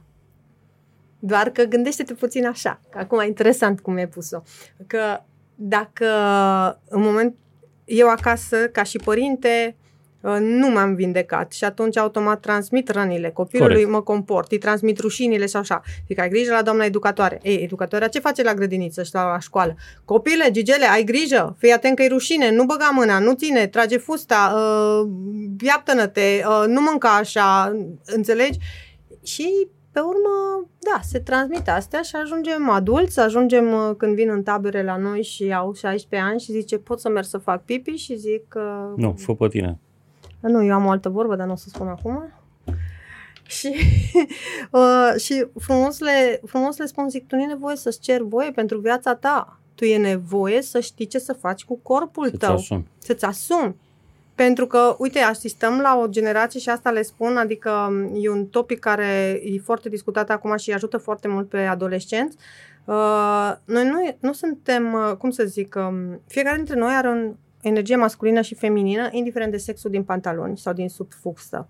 În sensul că Uh, și o să dau exemplu ca să fie ușor pentru cei care nu înțeleg ce energia masculină sau feminină, când se uită la o femeie care, din punct de vedere or, al organului al biologic, este femeie și asta și e foarte bărbătoasă, nu are, nu are, nu are blândețe, nu are înțelegere sau asta. Pe urmă, pe partea cealaltă sunt bărbați care sunt foarte feminini. Dar nu e nimic greșit să fii masculin sau feminin. Ideea este unde este... Cum în ce să, context. În ce context, cu cine și independența. Și atunci noi ce le punem la copii, avem uh, exerciții în care sunt masculinitate toxică și masculinitate matură, în care există feminitate imatură și feminitate matură și încep să-și vadă caracteristicile. Dar cel mai ușor le văd la părinți. Ei, ideea este că, mă întorc, energia întotdeauna Energia nu poate fi distrusă, e o lege fizică, e o asta. Și atunci ce se întâmplă? Dacă vezi o mamă foarte protectivă și care a crescut un băiat, automat băiatul se feminizează și se handicapează. De ce? Pentru că mama a intrat în rolul masculin de provider, de a avea grijă, de a spune, de a coordona, te duci la școală, te îmbraci cu De a asta, aduce. de a aduce. Înțelegi? Și atunci băiatul nu mai are spațiu. Îl aduci în tabără și zici că să-l fac băiat. Și zic, da, dar zic, e nevoie să te dai la o parte. Păi cum? E nevoie să-l lași să greșească, e nevoie să nu te sune că ce pâine să iei. Băiatul, tu decizi ce pâine e lui ei, aia mâncăm. De la lucruri simple. Deci despre asta, despre asta vorbesc. La fel și uh, se întâmplă invers și cu fetele. Astfel că ei ajung și nu mai știu dacă sunt băieți sau fete, pentru că ei, ei înțeleg energia din interiorul lor și atunci apare și conflictul că eu sunt fată, eu sunt băiat. Nu, nu, iubire. Din punct de vedere al costumului cu care ai venit pe planeta asta, se întâmplă ca organele tale să funcționeze pentru Faci asta. din picioare sau nu? Exact, dar dar Mai energia sunt fete care fac și din picioare? Nu. I don't know. De obicei Ok. nu mă duc cu ei. Mă bazez că se descurcă singuri. Am foarte mare încredere în abilitățile lor de independență. Și uh, le zic, ceea ce simți tu, uite, aia este energie feminină, e perfect normal. De asta ai nevoie acum ca să-ți atingi obiectivul? Dacă nu, ent- intri în cealaltă. Și atunci ei au liste și primim liste și abilități și exerciții de cum să-și dezvolte anumite trăsături, masculine sau Și feminine. atunci din joc Da. repet și aduc să vadă cum poate accesa în el energia de care are nevoie în contextul în care se află. Evident. Ei, și asta, așa cum am făcut cu piramida emoțiilor, care ziceam mai înainte că învățăm că sunt mai multe răspunsuri emoționale și că în aceeași situație, dacă vezi doar unul, este cel programat și condiționat, la fel și aici. În momentul ăsta, ce fel de energie ai? Și învățăm, îi facem asta să facă și cu profesorii și zic, ok, dacă profesorul e energie masculină acum și foarte nervos, tu în ce energie e nevoie să intri? Și face, Păi dacă intru în masculină și să-i dovedesc că, am, că nu am greșit, o să fie conflict. Ei, bravo, o să fie conflict. Și atunci ce să fac? Și zic, o să intru în o energie din aia feminină. O să, o să funcționeze? Nu știu, dar măcar merită să încerc. You know? Și atunci, efectiv, facem, facem jocurile astea. Care e definiția ego-ului? Cum le dai? Unde nu, vine? Nu le dau definiții. Le spun că există cel puțin patru puncte de vedere la orice și să nu se uite la o etichetă, ci să vadă mecanismul din spate. Îi învăț să vadă mecanismele, nu să pună etichete. Uh, ești ușor premiată în mai multe continente, ca să zic așa. Știu că îți place să vorbești despre ele, să nu spui nimănui. Uh, numai că am să te rog să ne spui ce ai primit prin Dubai, ce ai mai primit pe aici, ce ai mai primit pe acolo Um, și de ce. Un lucru care îl transmit copilor este că valoarea umană e aceeași. Noi toți oamenii suntem egali. Pentru că nu există unitate de măsură ca și om. Nu poți să compari să zici omul ăla e mai om decât ăsta. În ce măsori? Pentru că e o eroare matematică de logică fundamentală. În sensul că uh, poți să măsori o competență, uite, sau o dimensiune. Paharul ăsta cu paharul ăsta. În ăsta se pare că există mai multă apă decât în ăsta, da? Dar mai putem să cerem trei păreri și dacă suntem de acord, probabilitatea de 99,99% că e mai multă apă în ăsta decât în ăsta, da? Îmi vine acum aminte așa o paranteză că oamenii inteligenți uh, se îndoiesc și pun întrebări, oamenii proști cred că le știu pe toate. De-aia am zis că poate. Asta e mai. Uh, poți să măsori dimensiunea, ma, visteza. Poți să compari ceva care are aceeași unitate de măsură, dar nu oamenii. Și acum mă întorc la întrebare. Uh, eu sunt fer convinsă că simplu fapt că am niște premii sau că am niște certificări nu mă face mai om decât celălalt. Ci îți doar niște recunoașteri pentru anumite proiecte care la anumiți oameni le-au plăcut. Și că, dacă în locul meu ar fi fost altcineva, s-ar fi putut să fie premiat în locul meu. Deci este și o chestie de oportunitate și de energie. Așa că, cu tot uh, respectul față de întrebare, n-am să răspund la întrebare. Mă. Îți mulțumesc, dar mi-ar plăcea să spun ceva. Mi-ar plăcea să spun unde vreau să ajung și viziunea. Um, L-am lăsat să fie monolog de la început. Am intervenit așa doar ca să fac niște pauze ca să am ce să tai pentru social media, dar este ok. dar mi aș fi vrut să mă întrerup. Dacă mi-am dat seama târziu că dacă îmi puneai mai multe întrebări, era mai fluidă discuția. Eu funcționez pe întrebări. Nu, nu pe drumul, că monolog. Mai avem timp. Ok, deci, Unde vreau să Am ajung? menționat că vreau să, vreau să ajungem la un impact de 500 de mii de adolescenți care în următorii 10 ani să aibă un alt mental, indiferent unde o să fie pe planeta asta. De ce? Pentru că ar fi o masă critică pentru cele nu știu câte milioane de oameni care, care mai suntem. Mi-ar, de asemenea, ce o să facem e un sistem de inteligență emoțională asistat de inteligență artificială în școli. De ce? Pentru că platforma asta a mamei și a bunicilor cu care, dischetele cu care am fost programați, funcționează greu și ia ani de zile și de muncă și efort și nu toată lumea e dispusă să o facă. Și atunci dacă ne bazăm pe cadrele didactice din liceu ca să schimbe mentalitatea și ca ei la rândul lor să schimbe mentalitatea generațiilor următoare, we are fucked up. Asta o să o tai, așa Nu. um, pentru că faptul că uh, durează mult. Dar dacă niște oameni inteligenți în IT, înțeleg principiile inteligenței emoționale și pot să facă roboți, pot să facă inteligența artificială și, uh, cum să zic, uh, argument, uh, cum să... Uh, ok, now I'm... Realitatea augmentată și care, care pot să creeze lucruri care să modeleze creierul și mintea copiilor în școli, asta vreau să introduc în școlile din România. Ca să existe inteligența artificială care să-l învețe emoțional pe copil cum poate să schimbe modurile în care a fost setat. De asemenea, ce mi-ar plăcea să fac niște, ce, și ce o să fac, un centru, centre de tabere și unde efectiv să fie recunoscut ca un centru internațional de educație a skillurilor și a soft skill-urilor pentru adolescenți unde să existe ateliere de simulare pe toate domeniile. Gândește că mi-ar plăcea să am o rețea de școli și de licee în care se numesc licee supersonice și am deja adolescenți care vor să dea bani pentru așa ceva și zice, simt dau bani și eu știu că nu pot să-i fac până iese el din liceu, că el deja este în clasa 10 Dar, oi, um, ceea ce spun acum, o să fiu, uh, I'll be hit, hit by that, but that's, that's okay. Uh, nu avem tabără de pregătire pentru examene și noi învățăm cum să învețe fără să citească. A, a, învățăm cum care e stilul lor de învățare, învățăm cum pot să, pot să cum să zic, învețe într-un timp. It's not about only about speed reading. Even, they don't even need to read the book. Uh, ca să-și ia bacul. Atenție, uh-huh, vorbesc uh-huh, despre asta. Uh-huh. Nu mă refer la categoria care mizează pe cartea educațională și pe note. Ok? Nu vorbesc despre ăștia. Vorbesc despre ceilalți care pierd ritmul în clasa 6 care se străduiesc și să îndeplinească toate criteriile de foarte multe ori absurde ale sistemului educațional.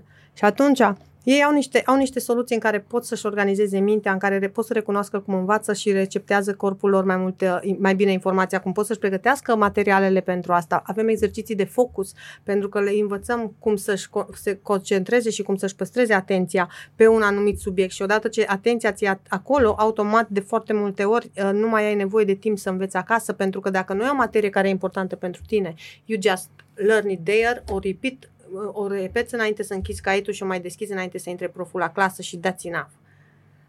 Um, sunt formule pentru asta și it, it works. Ei, și eu ce-mi imaginez niște școli și licee în care efectiv să nu știu, să aibă tot felul de scaune hamace, să aibă niște pereți așa multimedia în care să se miște absolut toate ecranele, unde să poți să inviți pe Elon Musk să le vorbească și să aibă impresia prin hologramă că e acolo, unde ei să-și câștige banii din uh, automat inteligența artificială și cu banii ăia să, uh, să, ne sponsor, să ne plătim tripuri în care să aibă experiențe de viață, în care să zbor cu avionul și să se dea cu un rapel din clasa de sus în clasa de jos și să încerce absolut orice, orice skill sau orice își gândește să zică, băi, am posibilitatea să-l încerc înainte ca, să, ca să-l fac. Acum, eu știu că dacă o să dați pe post chestia asta care îmi dau seama că it was not so smart that I said it, uh, mulți oameni uh, o să, o să lovească în ea, dar nu am o problemă cu asta. Există da. și o da. variantă de mijloc în care să-ți trecori copilul prin sistem. Și atunci, dacă ți se pare SF ce am vorbit eu, să știi că există pe lângă supersonice, există și, uh, uh, cum să zic, um, avioane de linie în care poți să-l bagi într-un Boeing pe copilul tău și poți să să-i formezi foarte multe skill-uri și abilități pe lângă programa școlară, pentru că cuvântul pentru viitor sunt skill-uri, nu profese, profesii. Corect și atunci e nevoie să învețe skill-uri pe lângă, pe lângă chestia asta. Deci asta e parte din My uh, Legacy și va fi primul unicorn românesc uh, care are la creativitate o femeie, cred, nu, nu vreau să fac, pentru că vreau să facem o franciză internațională uh, din uh, programele pe care noi le desfășurăm și să fie vândută worldwide. So, vreau să facem, faci referire la? La echipă. Cât sunteți în echipă? Depinde cât e nevoie. Echipa, la fel ca și relațiile, sunt fluide. Vine, pleacă, stă, cât îi se potrivește la fiecare. Și fiecare își aduce contribuția atâta timp cât crede că e necesar. Uh, eu ca părinte, ca profesor, ca investitor, ca firmă, companie care are, nu știu, un buget sau vrea să investească în ideea ta, că le-au plăcut de energia ta, de modul în care ai uh, făcut monologul. Uh, întrebarea mea este de ce să te cred? Ce te autentifică? Ce școală ai? Uh, cine-i doamna aceea, fata aia, cine-i gagica aia? Google it. Uh, Google it. Se găsește acolo. Mm-hmm. Cât se găsește acolo? Atâta cât e necesar ca cineva care vede dincolo de cuvinte să înțeleagă despre ce vorbesc. Dar tu știi mai bine decât mine că tu ți-ai propus un target și în capul meu era așa, vrei să faci o sectă, 500 și ceva, e o masă de manipulare, e o masă de votanți, e o masă de ce? Dar masă... direcția pe care tu o alegi e aia corectă? E o masă de oameni liberi, pentru că dacă există ceva ce le dau, nu este un mod, uh, cum să zic, așa se fac lucrurile, ci este un mod de a gândi în care ei învață să ia decizii. Și de cele mai multe ori le zic, nu gândi asta doar pentru că îți place de mine, pentru că te-am luat în brațe, pentru că îți spun că te iubesc, vorbesc de copii. De exemplu, ei nu pleacă la culcare fără să fie luați în brațe se, sau să nu mergem în camerelor după ce telefoanele merg în cutia timpului. Și zic, simplu fapt că am zis eu, nu înseamnă că este așa. Tu ai nevoie să judeci pentru tine însuți. Care sunt întrebările care ai nevoie să ți le pui ca să fie decizia ta? Doctoratul Pentru pe care mine cea luat. mai mare valoare pe care o am este libertatea și este ceea ce am de oferit celor care lucrează cu mine. Cum să fie liber din punct de vedere emoțional. Și pe urmă și pe celelalte paliere. Ok. Doctoratul pe care l-ai luat, din... pe ce anume l-ai luat? Știi, științele educației. Științele educației. Aici a fost iar o, interesa- o poveste interesantă că uh, lucram la protecția copilului N-am rezistat foarte mult angajată. și acolo am... Uh, angajată sau angajată la stat? Eram angajată la stat, la păi protecția păi copilului. Angajată în altă parte ai fi putut să rezisti dacă era în aceeași structură, adică o structură care să se ocupe cu același lucru, sau sistemul de acolo era viciat, ți încălca valori și, și credințe? Uh, nu știu, am putut să înțeleg mai, în mai multe feluri întrebarea ta, dar acum am stat să mă gândesc că nici în altă parte nu am stat angajată decât tot deci n-ai stăpân, aia spunem. Nu-ți place la stăpân. Nu-mi place în echipă. În echipă îți place. Dar nu, problema nu e stăpânul, cred. Problema era că am încercat să creez sisteme și acolo. Am, am trăinuit în întreg județ și am, am făcut proceduri de cum să evaluez și cum să, cum să zic, să identifice abuzul și cum să educi copiii și l-am propus la nivel național și nu a funcționat pentru faptul că nu au fost, în fine, replica a fost uh, absurdă și nu vreau să o, promo, o pro, să o spun. Uh, și ăla a fost momentul în care am plecat, în momentul în care mi s-a zis, nu poți să stai liniștită până la ora 4 că ne dai la toți de lucru. Și am zis, fac ce fac cu atâta energie în mine, știi? Și, dar ideea mă întorc la doctorat. Mergeam în școli în contextul ăla, în cazuri de abuz, pentru că eram formator pe abuz. Și îmi spunea, lasă că să intri la șaptea, să vezi că nu merge, să intri la 11 știi? Și intram la șapte, intram la 11 și fac, la mine mergea. Și aveam o întrebare standard, la, nici, la nimeni nu merge? Ba, la merge la ăla, ăla poate. Păi zic, dacă ăla poate, înseamnă că nu-ți copiii problema. Înseamnă că ăla face ceva ce nu faci tu. Ei, acum ne întoarcem, sunt două feluri la care fac. Sunt unii blânzi și care știu ce să facă și cum să iau și sunt unii care bagă frica în ei, ok? Dar contextul era că clar că se poate, se poate face ceva dacă ai instrumente și dacă tu ești ceea ce, ceea ce ești, pentru că elevii reflectă ceea ce ești tu. Și o să repet asta. Elevii sau angajații reflectă ceea ce profesorul sau managerul e. Asta e foarte important. În fine, și atunci m-am dus după aia când am văzut că aceeași poveste se repetă, am zis, mă, stați puțin că eu știu ce să fac cu ăștia din județul meu. Și m-am dus la Casa Corpului Didactic și am zis, am un program, putem să putem să chemăm profesorii din județ și uite, asta e partea mea voluntariat, nu trebuie nimic, ai pentru județul meu, eu formez toți profesorii din județ, nici măcar nu știam cât sunt. La care au zis că lasă-ne aici mapa, mapa și PowerPoint-ul. Zic, what? și zic, voi înțelegeți că nu e un curs, trebuie să le explic jocuri de rol, să le arăt cum se face, este despre... Și zis că nu pot să predai la profesor. Și am zis că cum nu pot să predau la profesor, că în capul meu de trainer nu exista că nu pot să predau. Face, ai gradul 1? Și am zis că nu, nu am gradul 1. Iese afară, cu mintea mea cât aveam atunci și câte mai trebuia. Și am zis că, poate ce să-ți bați capul? Nu ai.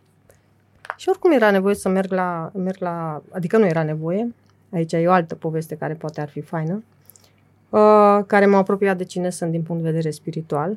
Uh, deci nu era nevoie să merg la doctorat, dar m-am dus și am mers pe științele educației. Am făcut, uh, uh a fost un program practic în care am validat pe 264 de profesori împărțiți în trei grupe, cu grupă de control, cum că funcționează dacă ei aplică anumite tehnici și dacă au un control al emoțiilor și știu cum să motiveze elevii. Și pe urmă mers la casa corpului didactic și am zis, acum pot să predau la profesori. De acum, după trei ani, cât simplu. Și ce da, acum poți. Și atunci, ăla a fost momentul în care eu am decis că nu vreau să se știe de diplomele mele dacă se poate, nu vreau să le scot în față, pentru că eu ca și om și ca și competențe, da, eram cu mai experiență de trei ani în plus. Eram același om, programul era identic cu cele propusesem înainte. Era același PowerPoint. Sin- da, Singura diferență altă... o făcea hârtia. Asta înseamnă că dacă cineva vine și ți aduce o hârtie, nu contează competența. Nu e mai e mai este. Ei, și asta le zic și la copii când vin și când avem tabără de găsire a bocații sau ceva. Și mulți dintre ei nici nu știu la bază ce îs. Știți și zic către ei, zic, ok, câți dintre voi știți cât am luat la BAC? Și face ei, păi nu știm. Zic, vă rog frumos să vă sunați părinții, le trimiteți mesaj și întrebați câți dintre ei, înainte să vă înscrie în tabără, m-au întrebat cât am luat la BAC. Și copiii stau să se trezească. Vezi? It doesn't matter. Puteam să iau oricât. Sau stați puțin, că mai am o întrebare. Nu chiar oricât. Măcar de la 6 în sus. Am, ok. și zic, dar mai am o întrebare. Dacă n-am luat bacul, poate că n-am bacul. Uh-huh. Ok? Poate n-am bacul. Și și copiii stau și se uită. Și zic, ascultați-mă, este important să le iei atâta timp cât ai nevoie de el. Dar nu este criteriu în care să-ți ruineze viața sau să consideri că e singurul lucru care contează dacă tu nu ai conținut. Dar suntem educați să luăm bacul sau dacă e să facem o facultate, să ne găsim un servici, să avem cuțitul și pâinea în mână, să ții o casă, o mașină și deja poți să mori. Da. Mă întorc la doctoratul în educație, în științele educației. Uh, oamenii când spun educație se referă la școală. Dar e bine să ne gândim că valorile pe care e fondată viitorul și skillurile este învățare pe întreagă durată a vieții. Corect. În sensul că nu mai există profesii, vom lucra pe proiecte și va fi nevoie în momentul în care nu va mai fi sau va fi asimilat, asimilat de inteligența artificială proiectul respectiv sau competențele noastre, să putem să ne formăm rapid noi skill-uri. Asta înseamnă o abilitate și o structură de a învăța și a te adapta pe tot parcursul vieții. Uh, eu sunt specializată pe ființa umană și pe educație în orice context. Adică știu cum învață oamenii în funcție de contextul în care sunt sau care sunt următorii pași care ar fi nevoie. Asta e unul dintre darurile mele. N-are de-a face cu școala, deși știu cum ar fi bine să se facă educație în școală, ci are de-a face cu ființa umană și educarea ființei umane.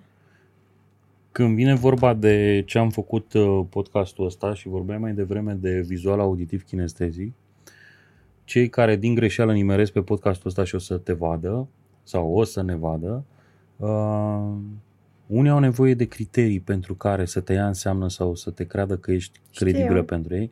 Unii îți prind energia ta, alții îți prind lucrurile alea, pentru că dacă eu spun că intră pe ușă și a intrat un popă, o să întreb cum e îmbrăcat. Sau cum ar trebui să fie îmbrăcat un popă când Când intră un avocat pe ușă, te întreb cum ar trebui să arate un avocat. Dar dacă tu te duci la ginecolog și ar trebui să-l aștepți, nu știu, întinsă pe masă acolo cu picioarele sus și el intră pe ușă, cum ar trebui să fie îmbrăcat? Și când mă întorc și el apare în maioaș cu găurele și pantaloni scurți și spune, hey baby, hai să vedem ce avem aici, care e reacția ta, indiferent că e popa, că e avocatul, că se, mă blochez. De ce? Că informația îmi vine în foldere și aștept să fie într-un fel. Că eu dacă spun că aia e contabilă, înseamnă că e ciufută și îmi cere actele sau trebuie să facă la pe 25. Știi? Da. Și atunci noi pe mintea aia când mergem, dacă tu vrei să faci 500 și ceva de mii de copii, primul cui vinzi tu este părinților lor.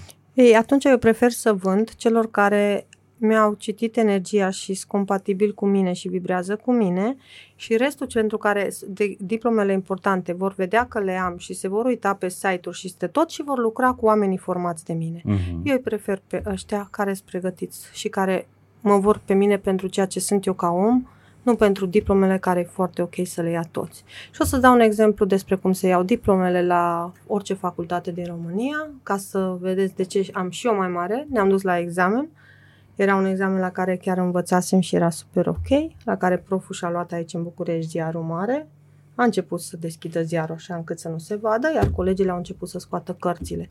Iar eu, venită din Ardeal, de la UBB, 10 minute am refuzat să percep ce se întâmplă M-am întors în dreapta, m-am întors în stânga și am zis este conspect, pentru că nu e nicio problemă să fie un examen din conspect. Da, era o oportunitate. La care am primit două coate și a zis, ești proastă?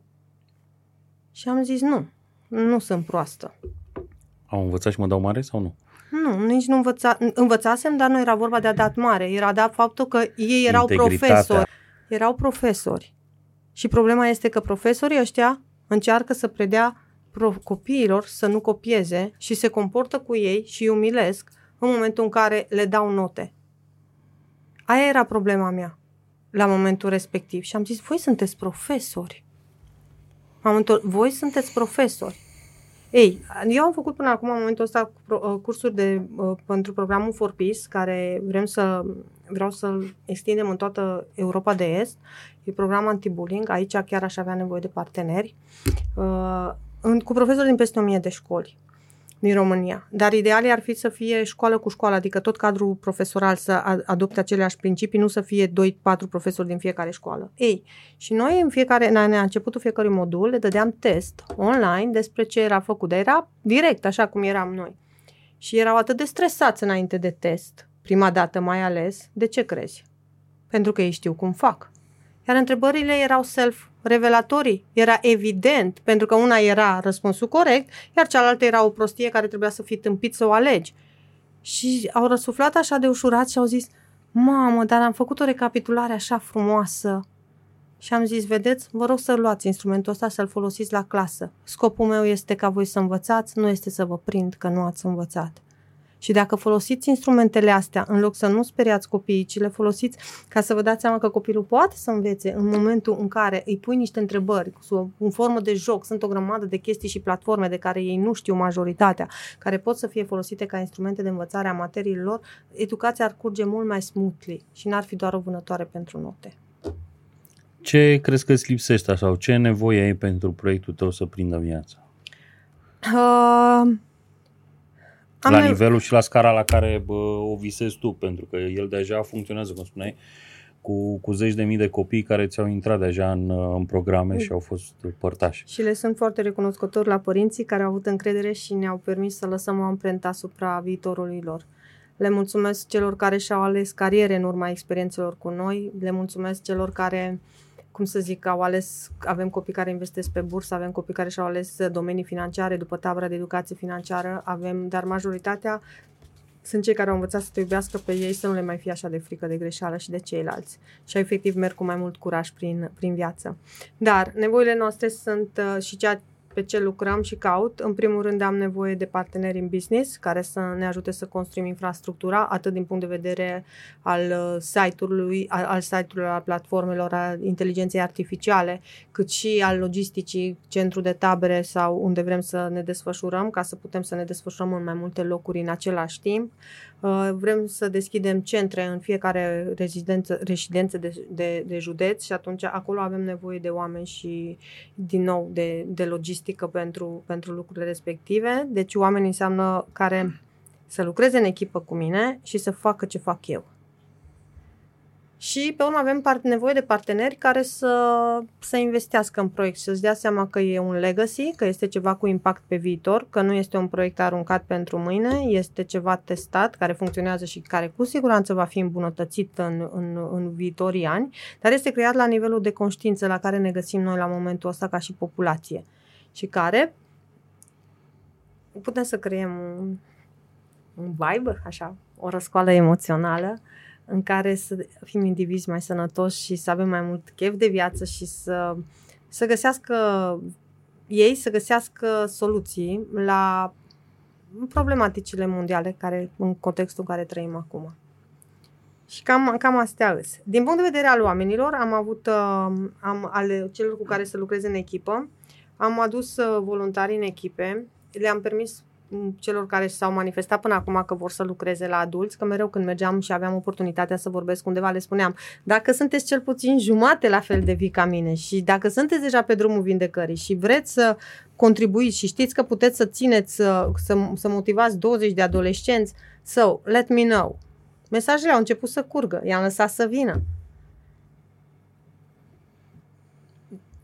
Dar există o chestie, când nu rămâi ceva copil în interiorul tău, când iei lucrurile prea în serios, când ai atât de multe răni încă care te prind din spate, nu ai ce să dai celorlalți și să-i motivezi. Te poziționezi în poziția de profesor și le predai. Iar eu nu am ceva de predat, am ceva de șeruit. Mă șeruiesc pe mine, îmi șeruiesc experiența. Le arăt cum poți să devii și cum poți să rămâi tu integru când cineva, cum să zic, vorbește urât. Le spun, nu te poate jigni nimeni, nu te poate răni nimeni, nu te poate abandona nimeni dacă tu te ai pe tine. Restul sunt parteneriate pe care le faci și care, care te învață ceva. Ei, și, dar avem și deja încep să iasă, pentru că funcționăm din 2017 și sunt care sunt cu noi de câțiva ani și surpriza mea a fost că ei sunt elementul care pot să ducă mai departe legacy. Pentru că gapul dintre generații e mai mic, iar ei sunt deja împământenați în, în a iubi pe ei, în a se accepta pe ei, în faptul că noi, la noi, nu, de exemplu, la noi nu, nu permitem să judeci sau să critici.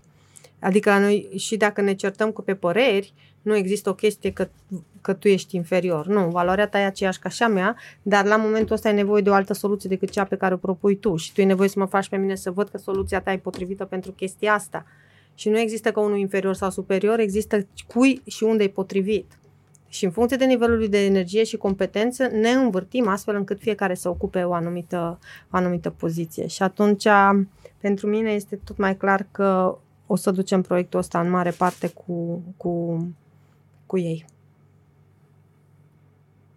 Și am să citez aici, pentru că noi avem poșta aprecierilor, în care ei învață să spună calitățile și punctele forte. Și am primit un bilețel săptămâna trecută la ultima tabără, în care ei tot știu că ce vrem să facem și că suntem parte la un proces. Și mi-au zis, zice, în drumul pe care o să mergi, o să se arunce cu noroi în tine. Dar ne-ai crescut frumos și o să te scoatem din orice mocirlă. Când te uiți la legacy ăsta pe care vrei să-l construiești, uh, pe care vrei să-l pui, el e bazat pe tine, este bazat pe, nu știu, uh, cercetările care se fac acum să te clonăm pe tine sau uh, ne bazăm pe AI și pe, pe partea asta de suport video, uh. nu știu, cum creăm experiența aia sau merge prin cursanții care avem din... Hmm, eu sunt doar un... Dai semințe mai departe Eu sunt ei. doar o ființă umană care a parcurs o parte din călătorie și care am mapat procesul. Pentru că sunt bună la mapat. Adică creierul meu e formatat să mapeze etape. Însă, repet, sunt o ființă umană la fel ca oricare celelalte persoane. Una dintre temerile cele mele cele mai mari este să se uită oamenii la mine ca și când aș fi super human being sau un guru sau ceva de genul ăsta. De ce? Pentru că îmi place să spun, avem, sunt 4600 de trăsături umane și toți le avem pe toate.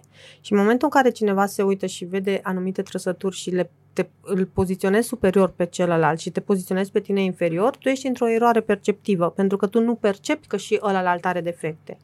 Iar eu știu că cei care mă laudă cel mai mult și care sunt cel mai impresionați de mine sunt cei mai mari critici în momentul în care îmi vor vedea un defect. Și atunci asta e unul dintre lucruri că mie mi-ar plăcea ca oamenii să înțeleagă că tot ce tot ce transmit sau tot ceea, cu modul cum reacționez sau ceea ce am de dat e rezultatul unei călătorii pe care cu tot ce putem face. Într-un ritm sau în celălalt. Uh-huh. Și atunci nu vreau să se bazeze pe mine. Visul meu ar fi ca businessul să crească prin echipă și dacă s-ar putea, dacă s-ar putea ca eu să nu fiu vizibil, ar fi perfect. Așa că dacă sunt oameni de marketing care ascultă podcastul și se gândesc cum pot să ducă pro- programul mai departe și să scoată în evidență beneficiile lui, care majoritatea sunt științifice, doar că modul în care sunt prezentate ca un fel de hartă, roadmap, cu infografice și cu exerciții practice, pot să o facă fără mine, îi aștept cu drag să mă caute. Uh-huh. Uh, când ne uităm acum la zona de construcție, de ego, de oameni, de caractere, cum îi înveți pe copii ca atunci când descoperă un... Uh, că vorbeai de bullying, când descoperă o slăbiciune sau descoperă un lucru despre ceilalți, de ce îl folosesc ca o armă, de ce îl folosesc, nu știu, să atingă acolo sau să-l arate? Asta e, foarte, asta e cel mai, mai simplu lucru și pe orice copil pe care o să-l întreb și eu fost în tabăra noastră cel puțin o dată, el are un răspuns. Pentru că programe. E simplu. De ce? Pentru că așa e programat și așa funcționează setarea lui. Pentru că toți care fac reacțiile astea le fac pe pilot automat. Mm-hmm. Orice ai căuta că cum ar fi o justifica, că să cauți ce a fost în mintea lui, o pierdere de timp și energie, pentru că, de ce? Așa e creierul lui programat să facă asta. Iar copiii vor ști să spună și mai mult, pentru că de fapt o face că se simte inferior și ca să facă să make it up cu diferența și atunci mai bine, e mai ușor să caute ceva negativ la mine. Și ei vor ști și soluția. Ce vor face e nevoie să-l pună să spună trei aprecieri. De ce? Pentru că în momentul în care spune trei aprecieri, face o autostradă în care să vadă și lucrurile pozitive la celălalt, nu doar lucrurile negative. Ți-ai făcut fani. Da, de asta, uite, vezi, acum am, am avut posibilitatea să explic efectiv un lucru pe care îl fac practic. Asta e, de fapt, sclipirea mea de geniu. Când îmi spune o situație de genul ăsta, știu exact ce se poate, ce se poate face ce fac când mi-e frică să mă urc sau să cobor sau să not sau să sar sau să nu cad în anturașul cel mai greșit. Bun, mi-a enumerat o paletă extrem de largă generală una, și am înțeles și repet, sunt două drumuri. Unul, să sapi în groapa cu frici sau să a, a, faci cealaltă. Îs, îs mai multe, sunt complementare, dar ar putea să însemne semnul lucru. În primul și în primul rând, pe scurt, îți spui care e frica ta, pentru că în momentul în care, care era ultima care a zis-o, să-mi spună ceva urât sau ok, frica să-mi spună ceva urât sau să râdă ceilalți de mine, că e foarte comună. În primul și în primul rând, ei au o formulă aici în care recunosc că e posibil ca lucruri de care se întâmplă să le fie frică, lucruri de care le e frică să se întâmple. Și îi spun, da, e posibil ca celălalt să râdă de mine. De ce? Pentru că automat creierul, creierul vrea să evite. În momentul în care îi dai în creierul lui așa o mașinărie și zici, a, da, e posibil să râdă de mine. Zice, ok, nu mai trebuie să mă zbat să-l anunț pe ăsta că s-ar putea să râdă, pentru că ăsta au și luat în calcul că e posibil să râdă de mine. Pe urmă, al doilea lucru, au, au niște formule pe care ei și le spun. Îl înlocuiesc pe trebuie, de exemplu, că n-ar trebui să râdă de mine, cu faptul, da, mi-ar plăcea să nu râdă de mine, dar dacă râde de mine, e responsabilitatea mea cum mă simt. Am cel puțin patru opțiuni să mă simt.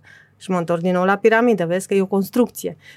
Pot să mă simt rușinat, pot să mă fie teamă, pot să mă enervez și să lovesc, sau pot să rămân calm, sau pot să-l ignor și să merg mai departe și să zâmbesc. Pot să-mi petrec toată ziua plângând și dând telefoane și vorbind pe Insta cu colegele să le spun că ce victimă sunt eu, că ăsta iar din nou Gigel o zis că sunt grasă, urâtă și proastă, sau pot să zic, a, E doar un interesant punct de vedere al lui Gigel, nu este prima dată așa ai setat creierul lui să o facă, dar eu decid cum mă simt, ce ar fi să mă uit pe lista mea ce am de făcut astăzi, am grijă de nivelul meu de energie că e treaba mea, sau am un playlist la care mă, mă îl folosesc să mă liniștesc pentru că îi pleacă cu un toolkit pe telefon în care deci știu... deja sunt în verde, nu sunt nici măcar în portocaliu.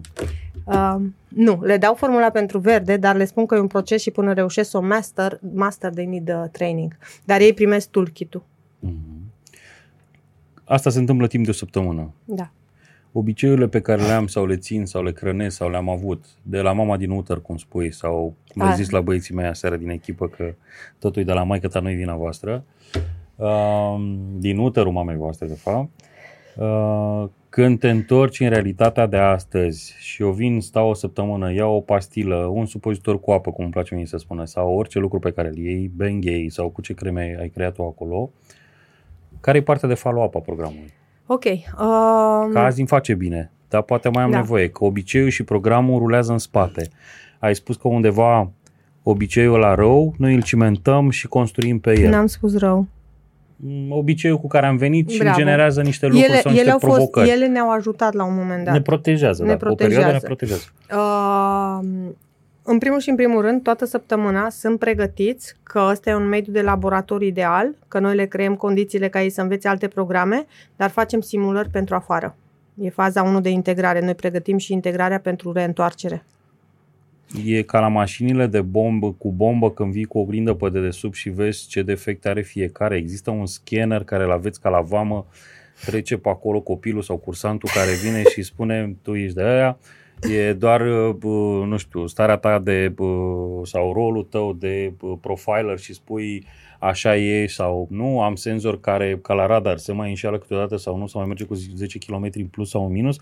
Cum îmi dau seama care e rana mea, care e obiceiul meu care m-a protejat și nu mă mai ajută sau nu pot să construiesc pe el când va bubui mai departe? Pot să, pot să răspund prima dată la întrebarea cu follow-up ca să închidem paranteza Da. și ne întoarcem la asta. Deci, ca și follow-up, în primul și în primul rând, îi, îi pregătim de toată săptămâna și le spunem că vor fi tentați subconștientul lor când ajunge la triggerii din mediul în care se obișnuit să reacționeze pe pilotul celălalt, dar că noi o să ne asigurăm că are suficient de multe repetiții să integreze noile obiceiuri și coduri în săptămâna care stă cu noi. Al doilea, avem un seminar cu părinții unde care le spunem faza cu uterul și cei șapte ani și formulele și zic, vedeți că copilul o să vă zică când îi ziceți că trebuie să învețe că e interesant punct de vedere și că e despre tine de fapt că vrei să învăți. Dar zic, n-am putut să-i spun altfel că altfel o să facă și ce îi zice celălalt la școală. O să zică că te-ai enervat singur, nu m-am enervat eu, dar n-am putut să-i spun să aibă încredere în sine și că el e responsabil dacă eu nu sunt responsabilă de emoțiile mele. Și Asta e al doilea fază. Al treilea, ceea ce facem, au rămân grupurile de suport, pentru că noi întotdeauna avem grup de suport pentru fiecare tabără, pe lângă comunitatea mare, și avem un mastermind lunar pe care ne avem reîntâlniri. Dar rata de reîntoarcere a lor e foarte mare. Deci rata de revenire De e dependență foarte programul? mare. Uh, nu cred că de dependență, pentru că cresc, noi predăm nu dependență. Adică rămâne în aia 10-11 locul la dependențe, la educație? Acum, Dezvoltare probabil, personală? nu m-am gândit la chestia asta, datorită faptului că eu îi împing spre libertate și să nu depindă de mine și că le și spun explicit Adică la chestia plecare asta. dai un șut în curs și nu te mai întoarce? Nu, le spun că dacă vor și li se potrivește să revină, dar uh, revine cine pentru cine e potrivit. Ok, și acum am să mă întorc la... Asta a fost cu follow-up-ul. Ceea ce, lucru care va fi mai mult, centrele vor asigura, pentru că sunt mulți care ne cer și își dau seama că au nevoie și vor să continue pe centre. Centrele conțin, nu ca și tabere, că nu stau toată ziua cu noi, dar au atelierele și exercițiile de inteligență emoțională pe care urmează să le deschidem în, în orașele din România. Începem cu 10 și pe urmă continuăm. Și pe urmă mă întorc la faza cu scannerul, acum revin la scanner și la asta. Uh, am, să, am să răspund cu finalul. Noi dăm feedback la sfârșit doar în prezența copilului. Pentru că dacă aș vorbi eu cu tine despre copilul tău, ar fi părerea mea despre el.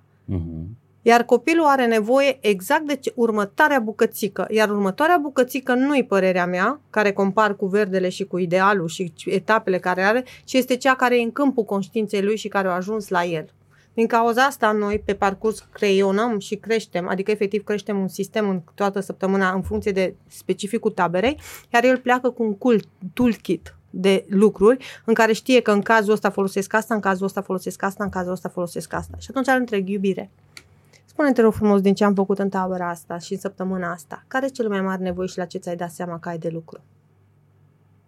Și de cele mai multe ori zice, păi la teama să cunosc oameni mari, noi, la teama de note, la teama că te enervezi tu sau ceva. Zic, oh, ok, care sunt instrumentele pe care le folosești și care e planul tău? Și eu ce fac? Maxim două lucruri. Adaug, dacă consider că e necesar, peste planul care și l-a făcut copilul și care au reușit să le identifice. Pentru că altfel mă poziționez eu că eu știu ceea ce trebuie să faci tu. Da, poate că eu îi văd toate traumele și poate că eu văd că parcursul, dar parcursul ăla va dura ani de zile. Copilul e nevoie să înceapă de undeva.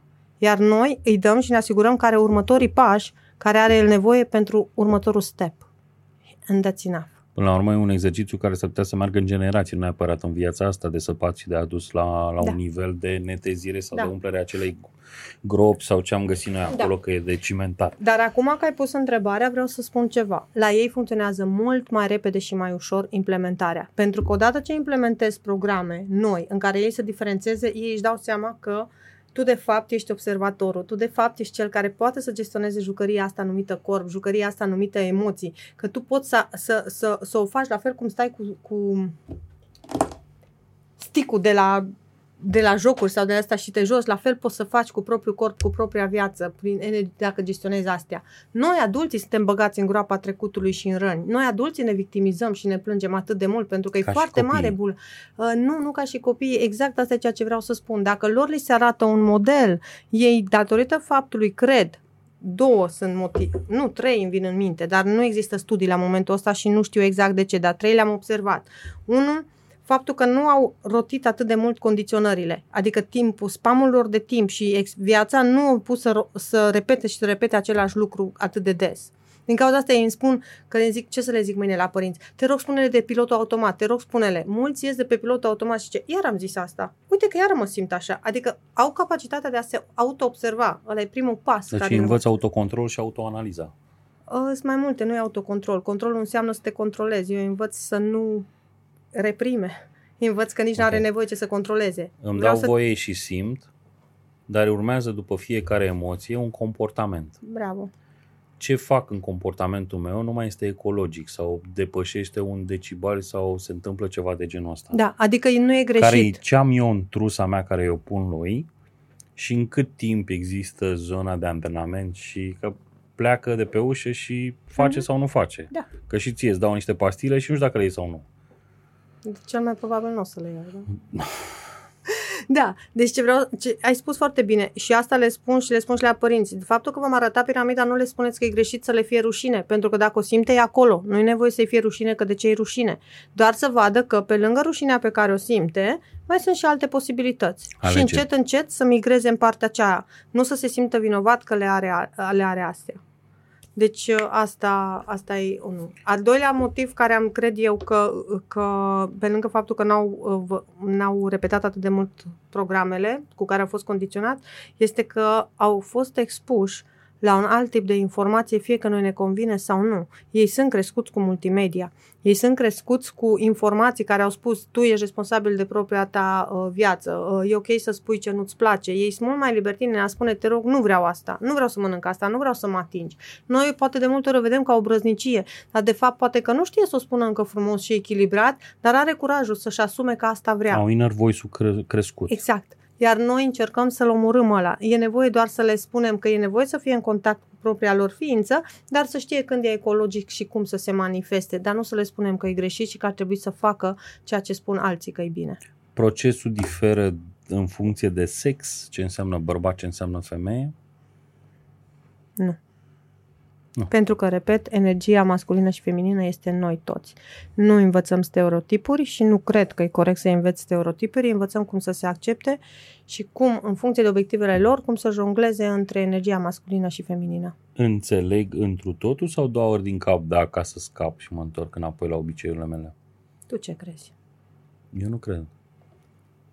Ca orice schimbare, cred că foarte mulți fac așa, doar că noi nu avem întrebare, ați înțeles. Ceea ce învăț și în companii. Zic, nu întreba pe nimeni că ai înțeles, pentru că întotdeauna o să răspundă că da. Ce? Habar n-ai, până nu verifici. Asumatul sau neasumatul? Da. Și atunci noi avem diferite mecanisme prin care ne asigurăm că înțeleg. Cât mai mulți dintre ei. De ce? Pentru că îi punem să repete. Pentru că avem bani pentru care sunt, adică avem banii tabere prin care stimulăm manifestarea și exprimarea. Pe- Și în momentul în care ei se manifestă și se exprimă, automat ai o, cum să zic, ai un feedback că s-a înțeles sau nu s-a înțeles și poți să dai seama dacă e nevoie să corectezi sau nu lucrul respectiv. Spuneai mai devreme și în deschidere și ai amintit din nou acum de cei care lucrează în trecut, de cei care te învață în viitor, că e Tony, că bă, numeam eu un, o altă uh, nu știu, N-are importanță. E, N-are. Eu unde mă poziționez în programul tău? Pentru că unii îmi explică de ce am ajuns în starea, aia, alții mă învață cum să o schimb și să ies din ea. depinde de care etapă a vieții ești. Și o să-ți dau un exemplu nu, acum la programul copii. tău, Deci, copii, e la sau mijloc. exemplu cei... E la mijloc. Eu de obicei... Că asta la, faci și în companii, nu Da. faci doar la copii. Eu, eu sunt la, de obicei m-am poziționat la mijloc, pentru că eu nu dau o pastilă universală, eu învăț individul să-și ia ce are nevoie în funcție de unde se află. Și atunci mă duc cu el și în spate dacă el cere, Da. sau mă duc Da. înainte și arăt Da. doar, uite, fă așa și ai scăpat de asta. După cum am spus, în trei, trei Pentru că ai, moduri... spunea că, ai spus că mai târziu, oricum puteria ți sare în față. Evident. Dar lor nu le mai sare așa de tare, pentru că au început să exerseze bucuria, calmul și autocontrolul și știu cum e. Și când se refac cu când le iese în cale, zic, a, bă, e o chestie din aia, din trecut. A, mi-o zis Sim. Înțelegi? A, e o rușine. A, e ok să-mi fie rușine. Da, stai puțin că am opțiunea asta la altă. Efectiv, energia pe care o are el deja are energie rest, uh, realocată din coace. Creierul lui a învățat să secrete alte chimicale, alte substanțe care automat îi dau altă stare. Tu îmi spuneai mereu în discuțiile noastre de uh, copilul liber din tine, de joaca pe care o vrei tot timpul și în același timp de fiecare dată pomenești la orice replică de rebelul din, din tine, copilul rebel, care într-una n-ar respecta niciodată în ruptul capului uh, o regulă. Eu observ la tine că un tipar, că mereu iei extremele. Eu nu am spus că n-a respectat nicio regulă, am spus că nu am să respect să iau medicamentele sau anumite lucruri. Respect regulile, atâta timp cât ele servesc vieții și ca, cât sunt uh, raționale. Dar întotdeauna cei care au dus evoluția mai departe și-au dat seama că regula aia a fost stabilită pentru siguranța majorității la acel moment și că există ceva dincolo de regula respectivă. N-am să sar acum de pe bloc ca să văd dacă, să testez eu dacă legea gravitației o să mă împingă cu o viteză mulțit, cu grilogramele mele mulțite cu 9,8 ca să vadă dacă mă izbesc de pământ, pentru că I already have examples that it is. Dar am să duc mai departe ceea ce poate mintea umană și ceea ce mi-a zis cineva că se poate. Am să pun întrebare, se poate să fie și altfel. Simplu fapt că atâta se știe până acum, simplu fapt că știința atâta a avut instrumente să demonstreze, nu înseamnă că nu există și dincolo. Pentru că orice mămică de pe grupul de mame, dacă te-ar fi auzit mai devreme, fără să argumentezi această ultimă întrebare, ar fi zis copilul meu e în pericol dacă îl trimit acolo. Noi astăzi ne ducem copiii cu mașina la școală. Orice activitate au de făcut sunt însoțiți de către unul din părinți. Foarte rar, poate, pe la țară sau pe nu știu unde, copiii sunt lăsați să mai crească pe stradă, singuri să cațere un copac sau să strângă în gașcă. Ok. Mulțumesc mult că mi-ai pus întrebarea asta. Uh, siguranța um, fizică a copiilor este elementul primordial și grija numărul unu a echipei mele. Eu personal mă ocup de siguranța lor emoțională. Mm-hmm. Și uh, dacă ar fi aici ceilalți din echipa mea, din nou m-ar fi tras de mânecă și ar fi zis că tu ești nebună. Și zic, da, sunt nebună care, dacă aveți copii care simțiți că au ceva de dat omenirii, trimiteți la mine cu toată încrederea, pentru că știu să le dau încrederea necesară și să îi ajut să creadă și să le dau și aripile necesare că pot să-și îndeplinească visul. Pentru cei care simțiți că pentru voi e foarte importantă siguranța fizică și absolut tot. Vreau să vă spun că am, uh, echipa mea are niște măsuri draconice când ce privește siguranța fizică. Avem paramedici în, în echipă, avem trusă uriașă de prim ajutor, avem uh, ateliere de prim ajutor, uh, sunt, avem, cum să zic, avem facilitatori pentru grupurile de copii și sunt supervizați, supervizați noaptea și sunt în siguranță din punct de vedere fizic. Îți mulțumesc frumos pentru că ai amânat două interviuri, ai bușit echipa ta trei zile ca să le petreci alături de noi, de mine, de echipa, de echipa mea și de încrederea pe care ne-ai dat-o în construcția asta. Îți mulțumesc mult. Acum aș vrea să închei cu o frază. Am avut odată un debate. Noi avem niște drumuri pe munte, adică avem niște călătorii experiențiale. Toate, programe, toate activitățile din program au de-a face cu setarea mentală. Ei învață împreună cu noi setările mentale și ce au nevoie să facă cu tot ce am discutat noi aici și pe urmă avem după masa uh, diverse activități în care automat ei exersează chestia asta, suntem în spate, le dăm feedback la corp, la poziție, la tonul vocii, la modul cum vorbesc. Și am avut un debate în echipă despre siguranță când am mers pe munte, pentru că eu Eu mereu cred și nu că cred, cred că ființa umană are un potențial extraordinar. Și mie îmi place să alerg, să mă joc. Și pe urmă, mergând pe munte și în ture, e acolo din nou, este o procedură de siguranță, unul stă în spate, cât restul la mijloc și unul stă în față și nu depășește nimeni pe ăla. Dar sunt copii care pot, sunt copii care sunt de viață, sunt copii care nu au fost pe munte, dar vor să vină. Și eu zic, ok, Bun, eu să vă văd cum vă mișcați. Ăștia o să se întoarcă în două ore jumate. Dacă noi reușim și eu vă văd că voi sunteți fit, mental sunteți, până la mijlocul drumului ne putem da seama și eu vă duc până în creastă. Știi? Și bineînțeles că zic mulți că vor, știi? Dar au chestia aia, valoarea mea e aceeași. Și ei, până la jumatea traseului m, îmi dau seama care funcționează, care are ziua potrivită, care îl țin picioarele sau ceva. Și zic, uite, tu vrei și văd foarte tare că vrei, dar este un game de echipă. Valoarea ta cum e? Da, sim, știu, valoarea mea e aceeași, dar astăzi nu sunt așa de bine pregătit fizic ca și ei și aș trage în spate pe ei. E bingo, you got it, te iubesc. Și cu ceilalți, eu merg și duc până în vârf și pe coborâre îi prindem pe ceilalți. Sau venim la ceva timp în spate și vin și ne recuperează. E clar că asta stabilește niște diferențe de logistică, că cineva trebuie să ne ia sau cineva trebuie să aștepte după noi sau așa mai departe, la care la debriefing în echipă apar diverse comentarii. Și Simona, trebuie să înțelegi că regulile sunt pentru toți. And uh, that was when I, I am, am avut de, de, de decis în mintea mea ca pentru binele echipei și am zis vreau să vă rog ceva și vreau să înțelegeți ceva care acum mie mi-e foarte clar. Regulile nu sunt aceleași pentru toți. Iar ăștia pot. Iar eu am venit pe pământ să trag după mine pe cei care pot. Nu-mi luați aripile și lăsați-mă să o fac pentru asta. Zic, n-am să-l las niciodată pe unul care poate să lipsească de o experiență, care poate dezvolta, care poate da mai multă putere fizică, emoțională sau spirituală prin experiența cu mine, doar pentru faptul că ceilalți nu pot astăzi sau nu sunt pregătiți astăzi. Și I think that's enough. Ți-a plăcut? As I always do. Mulțumesc frumos! Și eu îți mulțumesc și te iubesc.